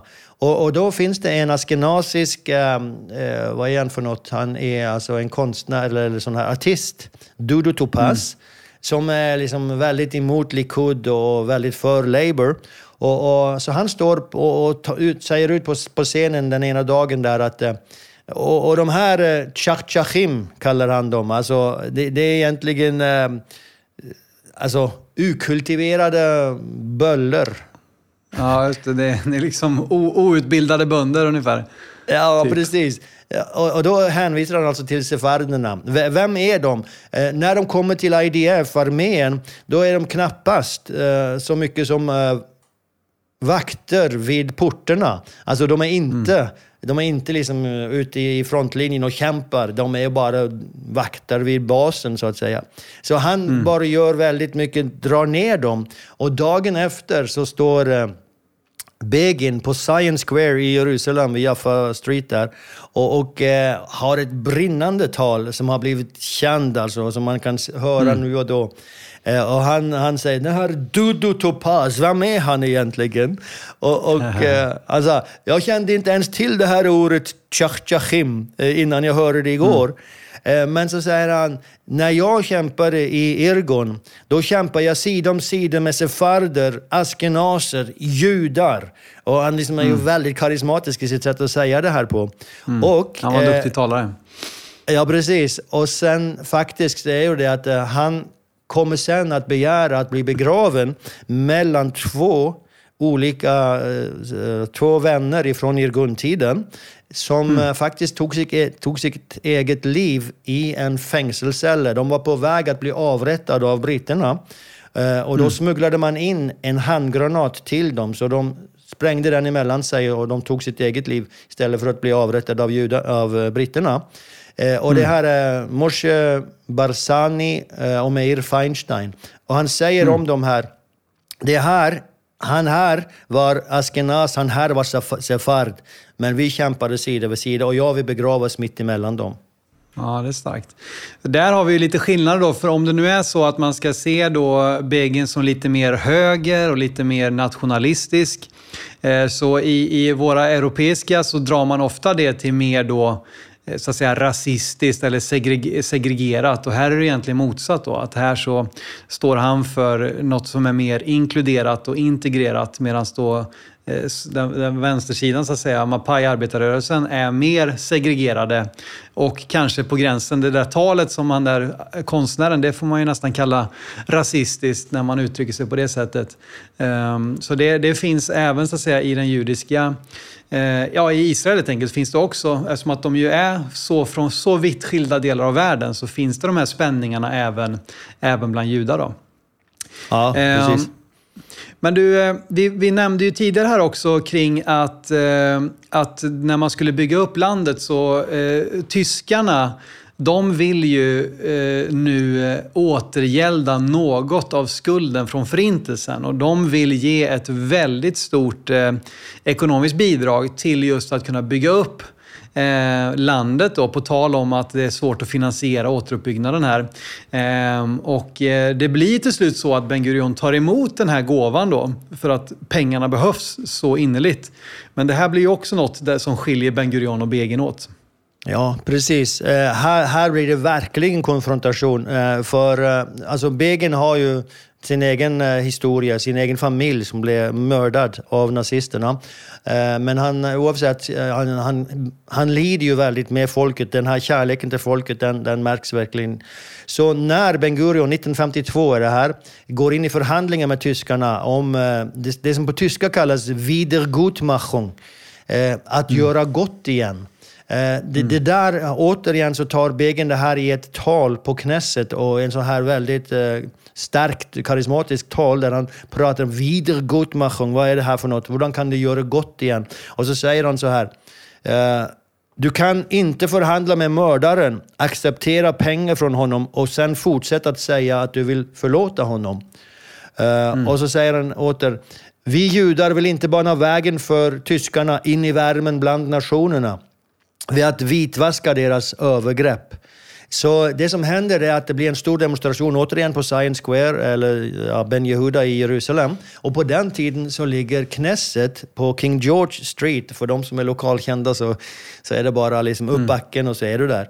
Eh, och eh, det som händer är att vid, vid den här demonstrationen så, så han håller ett brindtal där mot den här Wiedergutmachung och sen går demonstranterna upp mot Knesset och är så arga att de börjar kasta stenar på Knesset.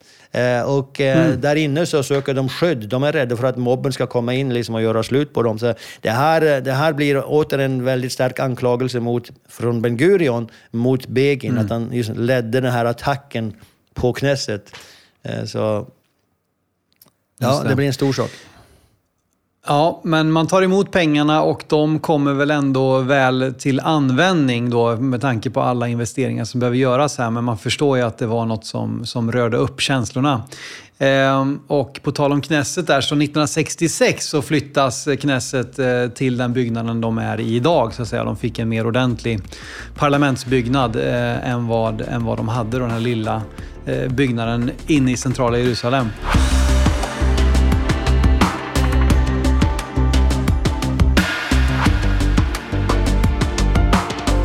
Men en annan stor politisk fråga som man ju kan direkt tänka att Begin var väldigt för är ju det som hände 67.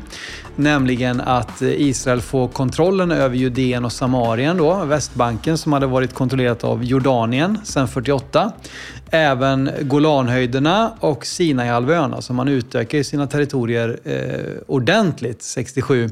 Och det blir ju en väldigt stor eh, stridsfråga och politisk fråga som ju är det ända in i våra dagar också. Vad ska vi göra med de här områdena? Hur mycket av det ska vi se som vårat? Eh, och man förväntade sig ju att det skulle bli förhandlingar med med de arabiska länderna Israel eh, efter 67. Så att, eh, men, men där har vi Arab, Arabiska förbundets tre nej. Nej till förhandlingar, nej till Israel. Man, man ville helt enkelt inte och det innebar ju helt enkelt att ja, men då hade ju Israel de här områdena.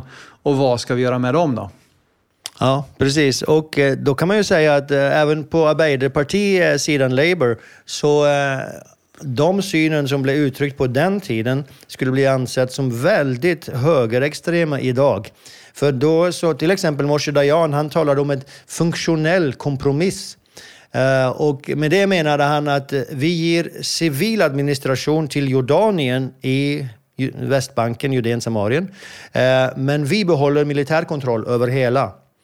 Eh, så det var mm. hans lösning. Sen hade du eh, en annan som heter Yigal Alon, väldigt känd politiker i Israel. Och han sa, Behåll, låt oss behålla Jordandalen och ge tillbaka Judeen, Samarien, alltså bergsområdena. Men Jordandalen behöver vi för, att, för vårt försvar. Och det var ju egentligen bara för att dra det till 2018 eller 2019 eller när det var, när Trump egentligen uh, initierade, eller de här Abrahamsavtalen blev till.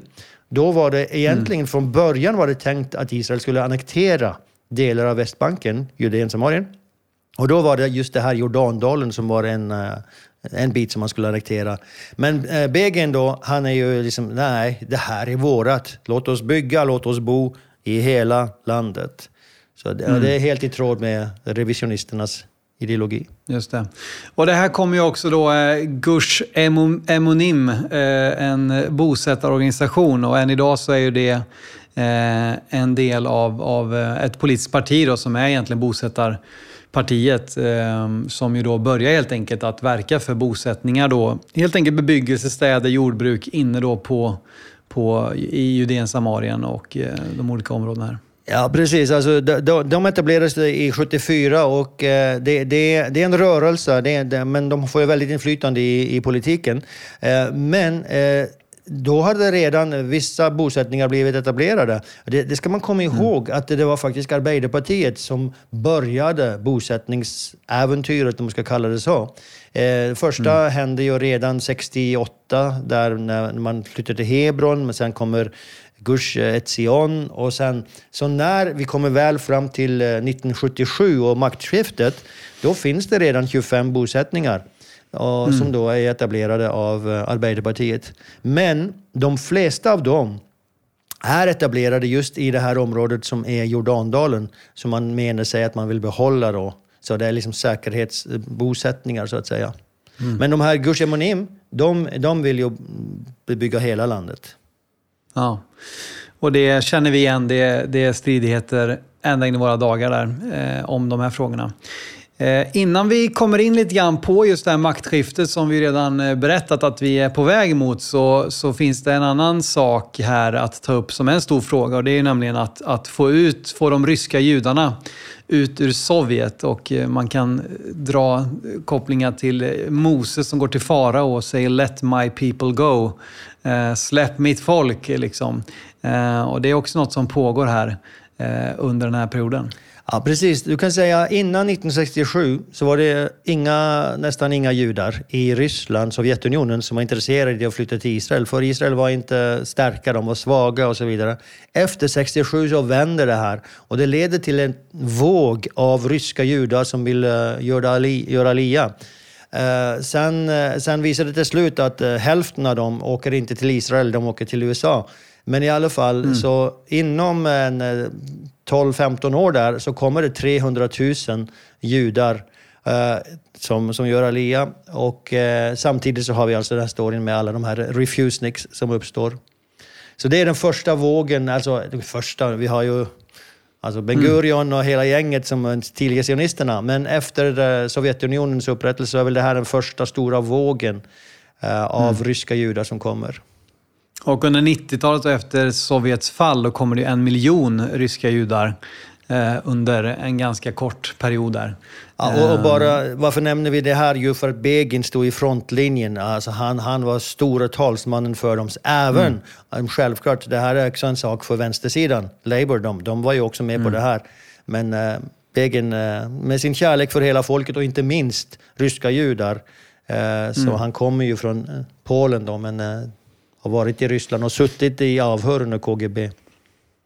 Men nu har vi liksom kommit in här på 70-talet och eh, vi har eh, såklart redan nämnt att 77 så blir det det här maktskiftet då, där 29 år av, av Labour-dominans bryts. Då.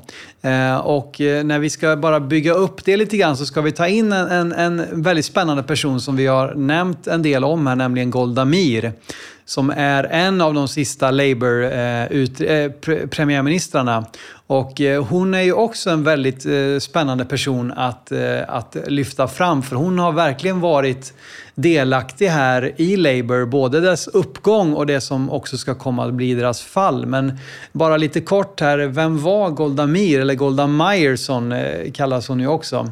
Ehm, var kom Precis. hon ifrån? Hon gifte sig Golda Meirson, men hon hette egentligen Golda Mabovic eh, till, mm. från början. Eh, och bo, född i Kiev 1898. Eh, men redan som åtta år gammal så, så flyttar familjen då till USA och hon hamnar i Milwaukee. Där hon, hon växer upp på många sätt och tar en utbildning, en lärarutbildning. Hon blir också sionistisk aktiv. Hon går med i mm en sionistorganisation på Tion.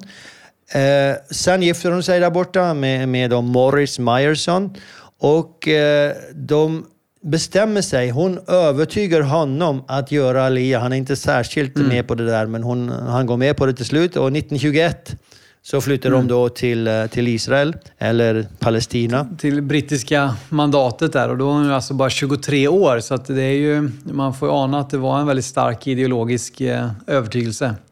Ja, precis. Och det de gör är att de kommer till kibbutz Mechavia och, och eh, där trivs hon väldigt bra, men inte mannen. Så de lämnar där väldigt snabbt och flyttar till Jerusalem. Eh, sen får hon jobb då i Histadrut, den här eh, alltså, organisationen som tillhör sionistorganisationen, för då är hon ju redan djupt inne i det här eh, sionistiska arbetet. Och mm. hon flyttar till Tel Aviv Medan mannen blir kvar i Jerusalem. Så du, du, kan säga här blir det på många sätt en slags eh, separation, men de, de skiljer sig aldrig, men de bor inte tillsammans. Eh, mm. Uh, och uh, så, så då i alla fall, så um, där kan du säga skjuter det fart på hennes politiska karriär. Och när vi sen kommer in på 30-talet, då är hon känd som en väldigt bra talare, kan ju amerikanska också, väldigt mm. viktig i kontakten med USA. Eh, mm. och väldigt effektiv i att organisera saker. Så eh, hon gör karriär i... Eh, ja, men verkligen. Och, och hon är ju en av bara två kvinnor som är med och undertecknar självständighetsförklaringen här 1948.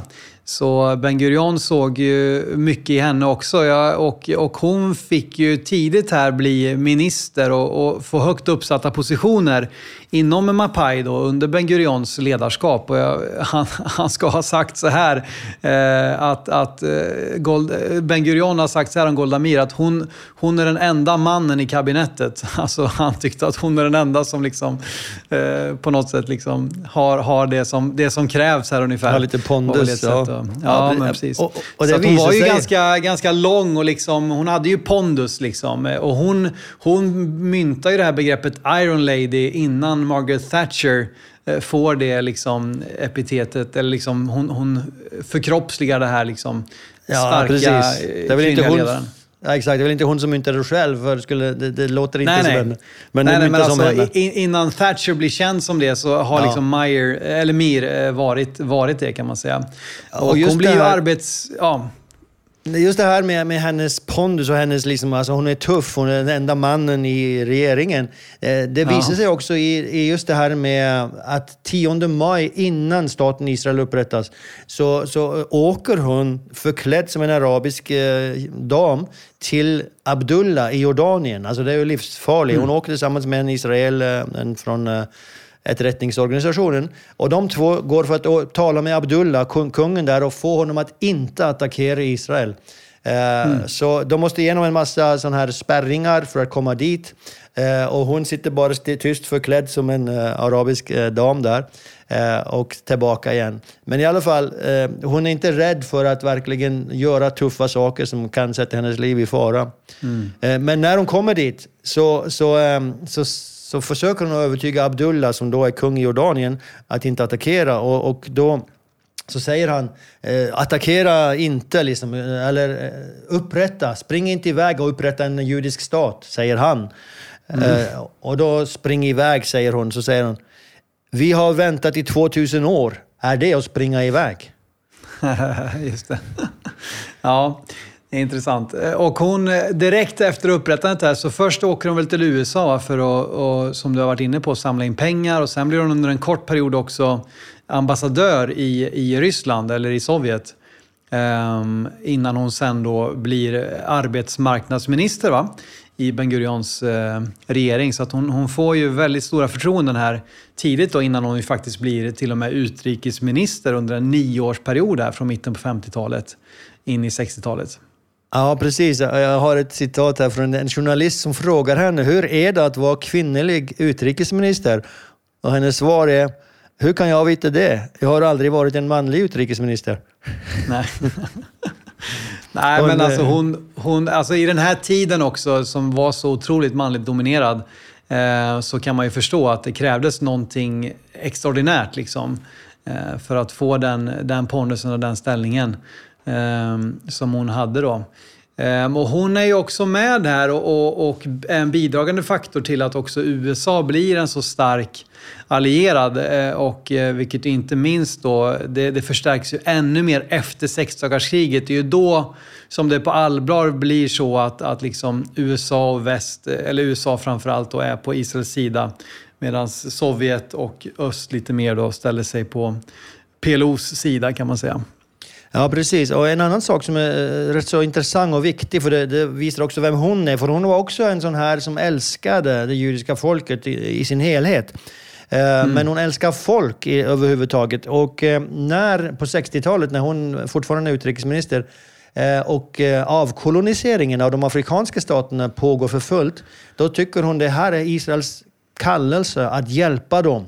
De behöver, liksom, vi har teknik, vi har uh, saker som vi kan hjälpa dem med. Och hon åker dit och sätter igång en massa projekt för att hjälpa de här mm. afrikanska staterna. Så, uh, och även då också när hon, när hon är utrikesminister så är hon ju inte särskilt PK. Hon är inte väldigt mycket för protokoll, hon är inte mycket för liksom, finesser som, som ska sägas och mm. göras och allt det här. Uh, så hon går rakt på sak nästan alltid.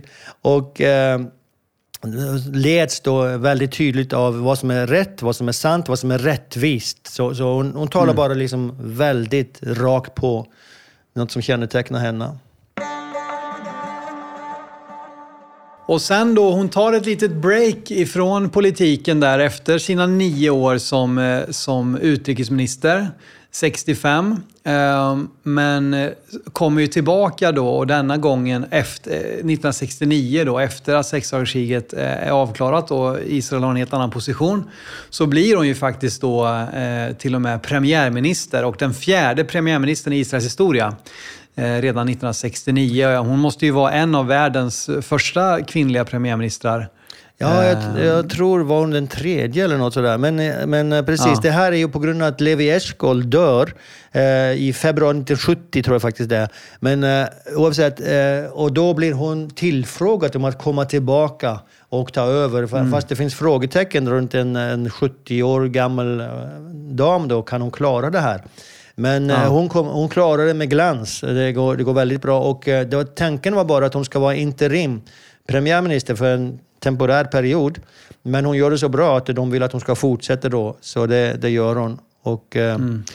det, det kommer ju att få väldigt mycket att eh, det som har med Münchenmassakern i 1972 och efterspelet efter det, där hon skickar alltså Mossad efter de här terroristerna som dödade de judiska atleterna. Olympierna, precis. Den som inte minst då i, i OS i München 1972 så var det ju en, en eh, tysk-palestinsk terrorgrupp då som dödade. Hur många var det? Israeliska olympier? Är det åtta det, eller nio? Åtta, ja. Precis, och där, det finns ju eh, väldigt spännande spelfilmer som, som beskriver eh, efterspelet, där, jag kommer inte ihåg vad den heter där, men, men där de ju då helt enkelt eh, ja, eh, slog ut eller dödade de här eh, terroristerna som, som låg bakom dådet. Så att, eh, där fick hon väl använda sina utrikespolitiska erfarenheter. Då. Um. Precis, ehm, men, men det är ju inte särskilt eh, politiskt korrekt det hon gör. Hon skickar liksom efter de här och eh, Nej, de tar ju ut dem.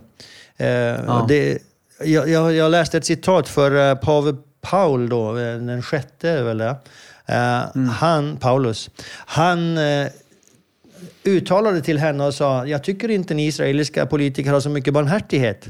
Och då, då så svarar hon, mitt första barndomsminne är en pogrom i Kiev. Då vi var barmhärtiga, då vi inte hade något hemland, då vi var svaga, då blev vi lett till gaskamerorna. gaskamerorna. Mm. Så, så hon sa, kom inte här och prata om barmhärtighet. Fast mm. hon var väldigt barmhärtig och det här engagemanget i Afrika också visar att Just den sidan det. finns. Hon är också en som ofta visade så här, jag är en palestinier eh, när det kom upp det här med en palestinsk stat och så utifrån att ju under det brittiska mandatet, ja men då fick man ju palestinska pass och hon, hon visade ofta upp liksom sitt eh, Eh, ja, alltså hon hade ett palestinskt pass då, som britterna utfärdade liksom som, eh, som hon använde som ett argument mot den här tanken då om en palestinsk stat som ju uppkommer också här på allvar efter, ja, på 60-talet och, och framåt. där. Innan var det ju Jordanien och liksom arabiskt överlag och, och innan tanken om en palestinsk stat kommer. Hon hade mycket att säga just om det här med palestinsk eh, araber. Hon sa så här, det, det, är inte så att det fanns ett palestinskt folk i Palestina och vi kom och kastade ur dem. Eh, de existerar inte. Mm. Och, och, hon har ett väldigt känt uttalande på hebreiska. Enda vakase am palestini. Det finns ingen sån sak, ett palestinskt folk. Just det. Och det har vi varit inne på. Vi, vi väl, tar väl det mycket i vårt avsnitt om 1964 och just visar uppkomsten av den här palestinska identiteten. Så för den som vill gräva ner lite djupare i det och även i, i eh, ja, så kan man gå dit då. Men eh, hon, eh, som sagt, hon är en viktig del här hela vägen eh, i uppgången, i dominansen för, för Labour. Eh, men det kommer ju ett stort bakslag här för hennes ledarskap i och med Jom Kippur-kriget. Och, och då är det alltså, det är ju ett krig som, som, som eh, eh vilka är det nu Det är Syrien och det är Egypten, Egypten eh, som inleder det här kriget på själva försoningsdagen och när de ju vet att Jud, liksom Israel sover kan man säga för att de är i den här högtiden. Och då slår man till då och eh, Israel lyckas ju vinna detta och det här är ju verkligen något där Golda Meir eh, tvingar USA mer eller mindre att skicka vapen nu, annars förlorar vi och hon lyckas med det. Men hon och Shimon Peres är väl hennes försvarsminister eller? Eh, I det här... Ja, Eller utrikesminister. Dayan. Kan det vara Dayan? Just det, Moshe Dayan. Ja, mm. I alla fall, eh, både Dayan, Mir och eh, Shimon Peres, eh, tror jag i alla fall, de, får ju stor kritik för de menar att ni borde ha vetat om det här. Det fanns underrättelser som visade att det här var på gång. Så Israel borde inte ha tillåtits liksom bli tagna på sängen så att säga, utan man borde ha ha, ha avlett det här innan det här som kunde gått så illa då 1973. Precis, eh, och hon medger ju det också själva efteråt, att det var det, största misstaget hon begick i sitt liv. Eh, men det var ju så att det fanns efterrättningsinformation på att nu kommer det en attack. Eh, men hon var under press från USA särskilt att inte eh, göra någonting som kunde provocera en attack. Och definitivt mm. inte göra ett preemptivt attack. Och därför så, det hon gjorde var att hon mobiliserade styrkor, men eh, hon eh, gjorde inget mer än det. Och eh, blev egentligen taget lite på sängen.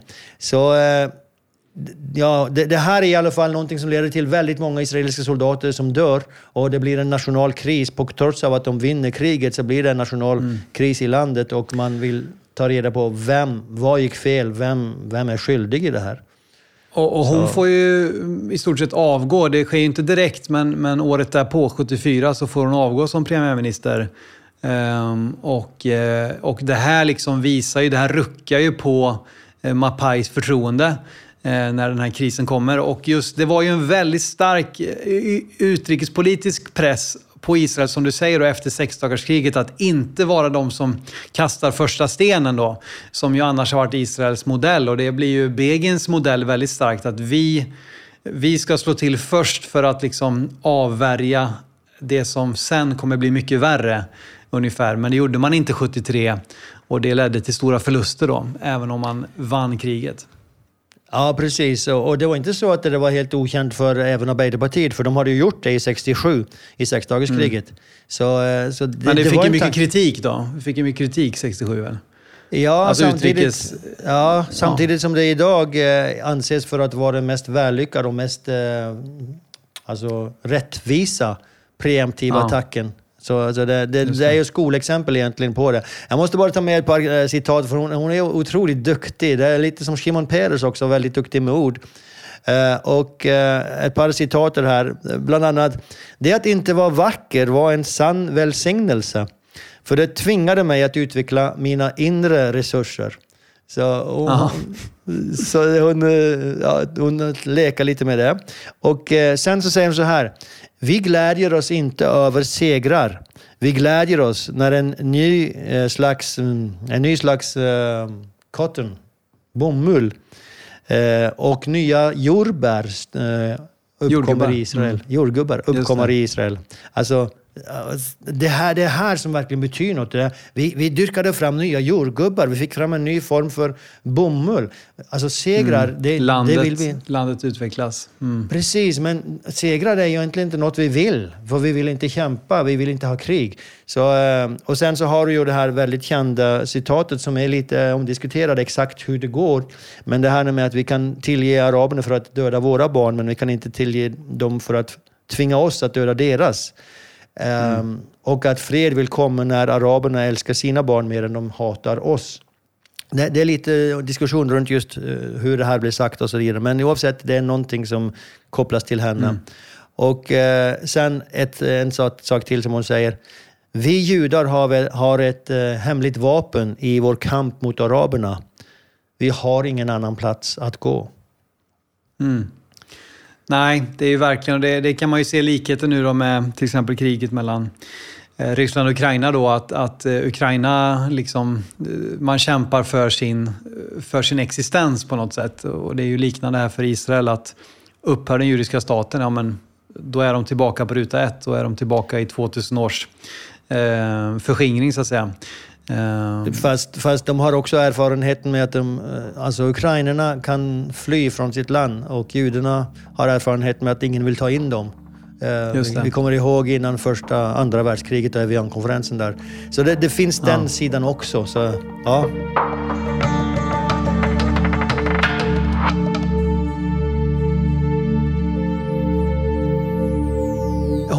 Mer eller mindre får ju avgå liksom med lite svansen mellan benen här 74. Eh, och det har varit ett nederlag här kring Jom Kippur på, på hösten 73.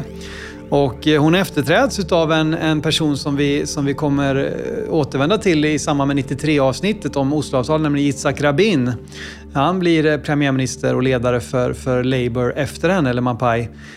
Men så är vi framme då i 1977 som ju ska bli Begins stora framgång här och nu har eh, Cherut har, eh, har omformats, det har eh, slagits ihop lite olika koalitioner men nu har det formats ett nytt parti då, Likud, som då är det partiet han leder nu som är det stora oppositionspartiet här när vi nu närmar oss valet 1977. Ja, precis. Eh, på samma sätt som Mapai också gick igenom sammanslagningar, så nu, nu på den här tiden, alltså 68 och framåt, så är det Labour det heter. Eh, och eh, så har alltså Likud, som vi kallar det idag, men, eh, eller Cherut, har genomgått vissa förvandlingar. Det hette Gachal under flera år, bland annat under, under sexdagarskriget när de är en del av koalitionen. Det är ju intressant. Eh, för det fanns vissa tillfällen där även Ben Gurion talade med, med Begin. Eh, och han bjöd hem honom till sitt hem. Första gången det hände var 1956. Ben Gurion bad hem Begin till sitt hem. Och eh, orsaken var alltså Sinai-kampanjen, alltså kriget eh, där nere. Han ville se till att de hade stöd från oppositionen. Eh, och sen i 67 då så är det ju Levi Eshkol som tar till orda för en eh, samlingsregering då Gachal kommer med. Men eh, sen lämnade de den här samlings, samlingsregeringen i 1970. Eh, bland annat då på grund av att mm, Golda Meir ville Ja, hon ville få fred med Egypten och så vidare, så hon ville ge efter för lite amerikanska intressen och det ville inte Begin.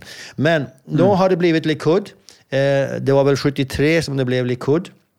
Eh, och eh, då är det faktiskt ett initiativ från en general som har blivit politiker, Ariel Sharon, som kommer att bli väldigt... har varit väldigt inflytelserik och kommer att bli väldigt inflytelserik. Eh, men det är hans initiativ som säger till Begin, låt oss slå ihop flera partier här så att vi blir en, verkligen en maktfaktor. Och det mm. händer då och de skapar Likud som betyder egentligen sammanslåingen, enheten. Uh, och uh, så, så kommer vi då fram till valen. Alltså sättet som, som Begin gör det här på det är att att få in de här småpartierna, det är att han lovar dem en massa ministerposter om de går med i mm. den här sammanslutningen. Så till slut så har han då ett, en maktfaktor i valet som kan faktiskt vinna valet. Mm. Och de, eh, de gör det också då, eh, 17 maj 1977 efter 29 års eh, eh, Labour-dominans så vinner faktiskt då Likud och den koalitionen som Begin leder Eh, Eh, de vinner här och det får ju... Eh, är det någonting du vill nämna där just i, i själva, kring själva valet och vinsten? Eh, för det kommer ju få stora konsekvenser framåt. Ja, det gör ju det. Och, och det är ju så att det var inte förväntat, även om man såg att det fanns, det kunde finnas en, en viss chans för att det skulle hända, men det var absolut inte förväntat. Och, alltså Labour har, har regerat i 30 år. Det, de ska ju mm. bara fortsätta, liksom. det, det, det, går inte något annat. Eh, så eh, när det väl händer, då, då är det en chock för eh, befolkningen. Och det är därför vi har det här ordet mahapach, som, som på hebreiska kallas revolutionen. Det har hänt en mm. revolution. Och det, det är återigen, just när den här annonsören på nyheterna säger vi har nu resultaten från valet och resultatet är mahapach. Alltså, mm. det är väldigt känt i, ja. ja. precis, i Israel. Mm. Men eh, sen så hade då Labour varit i en sjunkande kurva kan man säga sedan 50-talet eh, och fram till den här tiden. Så det var, medan Gachal och Likud då hade varit i en stigande kurva. Så, så det var inte mm. helt eh, oväntat. Men han står ju Begin här för, för eh, säkerhet, han står för tradition, han står för eh, lite mer marknadsekonomi och eh, liksom eh, har kanske ett större eh, respekt för, för som sagt, det, det, religiösa, traditionella. Så att han, han eh, kom ju in från en annan riktning här. Och en sak som är väldigt viktig att få med sig som händer som ett resultat av detta är ju att, att, att han är ju den som ser till att förhandla fram fred med eh, Egypten. Eh, deras nya premiärminister Sadat kommer till Knesset eh, i, i slutet av, av 77 och helt enkelt talar i, för Israels parlament att vi kan upprätta fred om ni bara gör det här och det här och det här. Och eh, Begin då är tillsammans med Sadat sedan också hos nämnde Jimmy Carter, den eh, USAs president i Camp David. Så förhandlar man faktiskt fram då fred mellan Egypten och eh, Israel 1978. Och eh, det är ju de som menar, bland annat Moshe Fuxman här som vi har pratat om, som skrivit en bok om Begin, som menar att, att där slutade frihetskriget. Alltså där slutade kriget 48.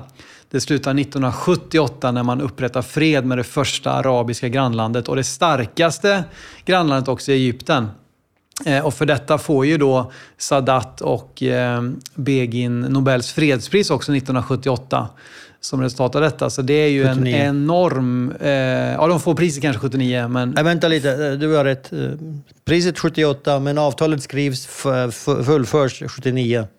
Just det, men det är förhandlingarna som ja. inleds slutet av 77 och in i 78 som, som leder till detta. Och det är ju en enorm förändring då. Eh, och sen dröjer det ända fram till 94 då, som ett resultat av Osloavtalet innan det blir fred med Jordanien. Och sen fram till 2018 är det väl 2019, nej, 2020 tills det blir fred med eh, Förenade Arabemiraten och, och Sudan och sådär. Så, så det, det, har varit en långsam process men, men det är ju eh, en intressant tanke liksom att där slutar kriget 48. Det slutar 78 eller 79 när det här fredsavtalet upprättas. Ja, och, och, det är ju liksom helt tvärt emot vad alla förväntar sig. Alla förväntar sig att nu blir det tufft här. Eh, men det första, något av det första som Begin gör efter att ha vunnit valet, det är faktiskt att eh, ta två telefoner. Det ena är till Sadat och bjuda in eh, till fred, fredsförhandlingar. Och det andra är att bjuda in till en samlingsregering med Labour. Mm något de förkastar, men uh, i alla fall. Så han uppför sig på ett helt annat sätt än, än det som förväntas just i de här bitarna. Sen mm. lämnar han ju inte sin ideologi. Han står ju väldigt starkt på sin ideologi och det ska vi, ska vi se här eh, väldigt snart. Bara intressant, Golda Meir kallade just det här valet en katastrof. Så eh, mm. hon eh, såg inte väldigt ljus på det. Nej, och hon, ska vi bara avsluta hennes story, hon dör ju också 1978. Så att hon är 80 år gammal då. Så att hon, hon var verkligen i, i tjänst och i funktion eh, nästintill hela sitt liv. Då. Eh, men Begin här, eh, han tar över och Likud då och det ska vi ju nämna då för att ta det in i vår tid. Ja, men det är ju Benjamin Netanyahus parti då. Den som eh, känner igen dagens politik och efter detta så är det ju en mycket mer, mellan 77 och fram till våra dagar så är det ju mycket mer omväxlande. Jag vet inte om du har, om, om det är Likud eller, eller Labour som har varit eh, i mest regering efter 77, om du har någon sån siffra. Men... Ja, det är, det är högersidan som har varit mest i regering. Det. det. är det. Och särskilt de senaste 20 åren. Eh, så ja. Efter Oslo kan man säga. Ja, och 93 då. Nej men du, eh, bara för att börja runda av det här lite grann då. Vad får det mer för eh, konsekvenser det här eh, valet, revolutionen, förändringen, den här Begin, terroristen som vissa kallar honom. Han är nu premiärminister och, och han visar upp ett helt annat ansikte genom att sluta fred med Egypten och, och annat. Precis. Eh, jag måste ta ett par citat innan vi går in på de sakerna. För jag tycker det är liksom lite roligt att titta på Begin och bara få fram hans eh, hans eh, attityd. Så han är ju väldigt, som vi har varit inne på, väldigt karismatisk, väldigt bra orator. Men han har också massa humor. Och det första han, alltså, efter första talet i plenum, då efter valet när, när Likud har kommit till makten, så, så går Simon, Simon Peres går upp, som är oppositionsledare just då. Han går upp och håller ett tal och efter honom så kommer då Begin. Och så säger Begin till honom, Peres, du gav ett väldigt bra tal. Inte så bra som den förra oppositionsledaren. Och de själva. Men, men du behöver inte oroa dig. Du kommer ha massor tid på att lära dig. ja. och, eh, och sen ett annat eh, som, som talar om respekten för just det här ämbetet. Eh, som vi varit inne på, detta begreppet hadar, liksom respekt, heder och ta saker på allvar. Så han fick den frågan, vad tycker du när du går igenom den dörren till premiärministerns kontor? Eh, hur känns det? Och, och, då ska man veta att han har tre, alltså åtta val så har han försökt att få till det där. Han har förlorat åtta val och den nionde gången mm. så vinner han. Och då säger han så här. Jag har känslan av en chassan, alltså en sån här kantor i synagogan som, som sjunger och leder eh, bönetjänsten där. Jag har känslan av att vara en chassan på de högheliga dagarna, när han står ensam framför den heliga arken och vädjar till den allsmäktige i hela församlingens namn. Och han säger till Gud, jag har kommit för att vädja inför dig på mitt folks vägnar, Israel, som har gjort mig till sin budbärare, även om jag är ovärdig uppgiften. Därför ber jag dig, Herre, gör mitt uppdrag framgångsrikt. Så mm. det tycker jag säger väldigt mycket om Begin som person. Eh, så när det gäller just det här, varför kallades det då Mahapach? Alltså han kunde ju inte veta egentligen att det skulle bli en Mahapach, men eh, kanske. I alla fall, det blir det på många sätt. Och eh, det som Begin gjorde och Likud gjorde då, det har format mycket av dagens Israel och hur den politiska situationen och även landet som sådant ser ut i, idag. Till exempel angående religion då, så hade vi haft en regering som inte bröd sig, brydde sig om religion överhuvudtaget. Eh, och nu så, så när han får frågan då strax efter valet, vilken stil kommer du att leda, leda landet med? Så svarar han, Signon Yehudi Tov. En stil som en god jude.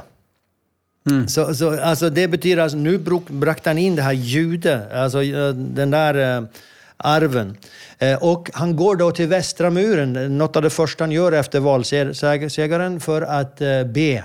Och därmed så instiftar han en ny tradition. Så alltså, de uh, Labour-killarna de har aldrig brytt sig om Västra muren. Men mm. Begin går dit.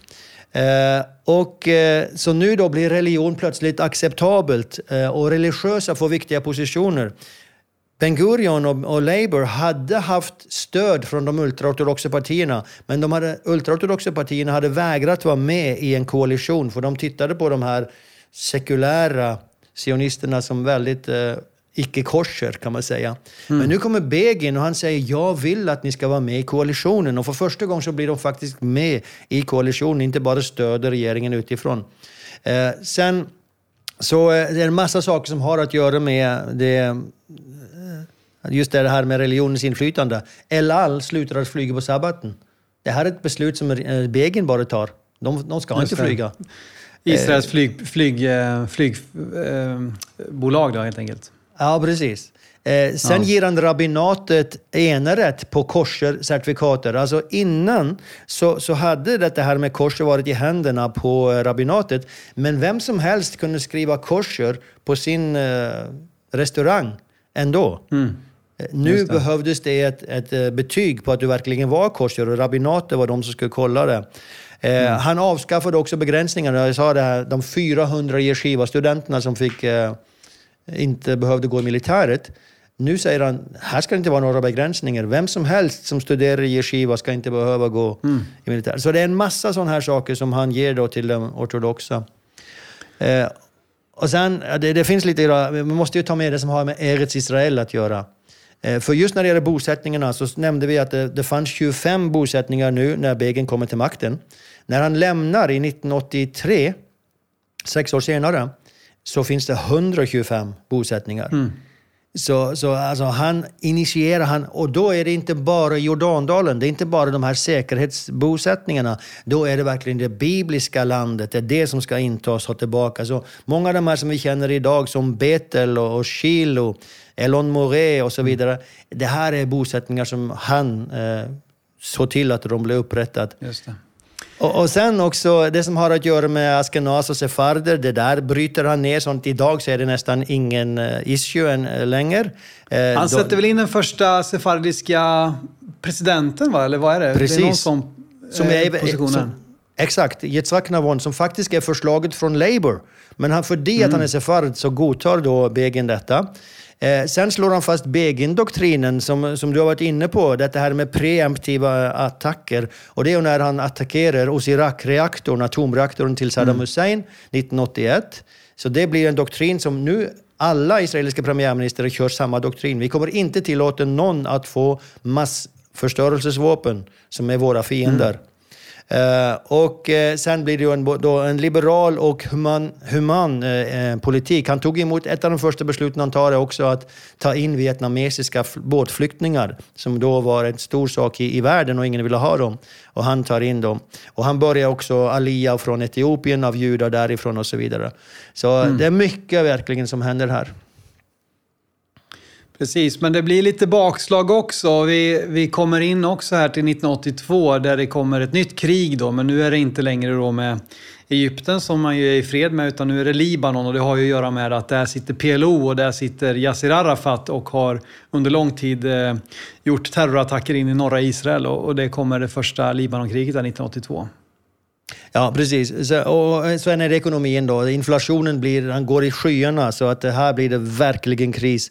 Eh, sen blir det en personlig kris också för honom. Eh, hans fru dör eh, och han, eh, han tappar egentligen lusten att eh, hålla på med någonting. Så han säger till slut Eneni Yachol Od, jag orkar inte mer. Så han drar sig tillbaka då som premiärminister 1983. Han vinner ju ett val till mm. där, men sen drar han sig tillbaka. Och de sista tio åren av sitt liv, fram till 1992, så är han väldigt isolerad i sitt eget hem. Just det. Och eh, Labour då får ju efter detta gå i opposition och eh, där har vi som sagt eh, ett, ett skifte, en revolution kan man säga i israelisk politik som ju format mycket av det vi, vi känner idag då även om eh, det ju såklart har kommit även kända Labour-premiärministrar eh, eh även efter detta då. Yitzhak Rabin till exempel och Shimon Peres har väl också någon, någon vända eh, efter detta då. Ja, du kan säga att eh, Labour håller sig rätt så högt på mandater ett tag till, men efter Osloavtalet så går det ner över med Labour och i senaste valet fick de fyra, de klarade så vitt, så vitt spärrgränsen. Så de finns nästan inte. Precis, det är andra, det är andra partier och det är, det är en väldig omväxling i partier i Israel men det, det hinner vi inte veckla ut allt det nu då. Men det, det byts partier och det lämnar förgrundsfigurer och startar egna partier och så vidare. Men Likud stod fast och de eh, har ju eh, eh, fortfarande kanske flest antal mandat va? Än, ända in i våra dagar. Det största partiet, ja. Absolut. Ja, ja.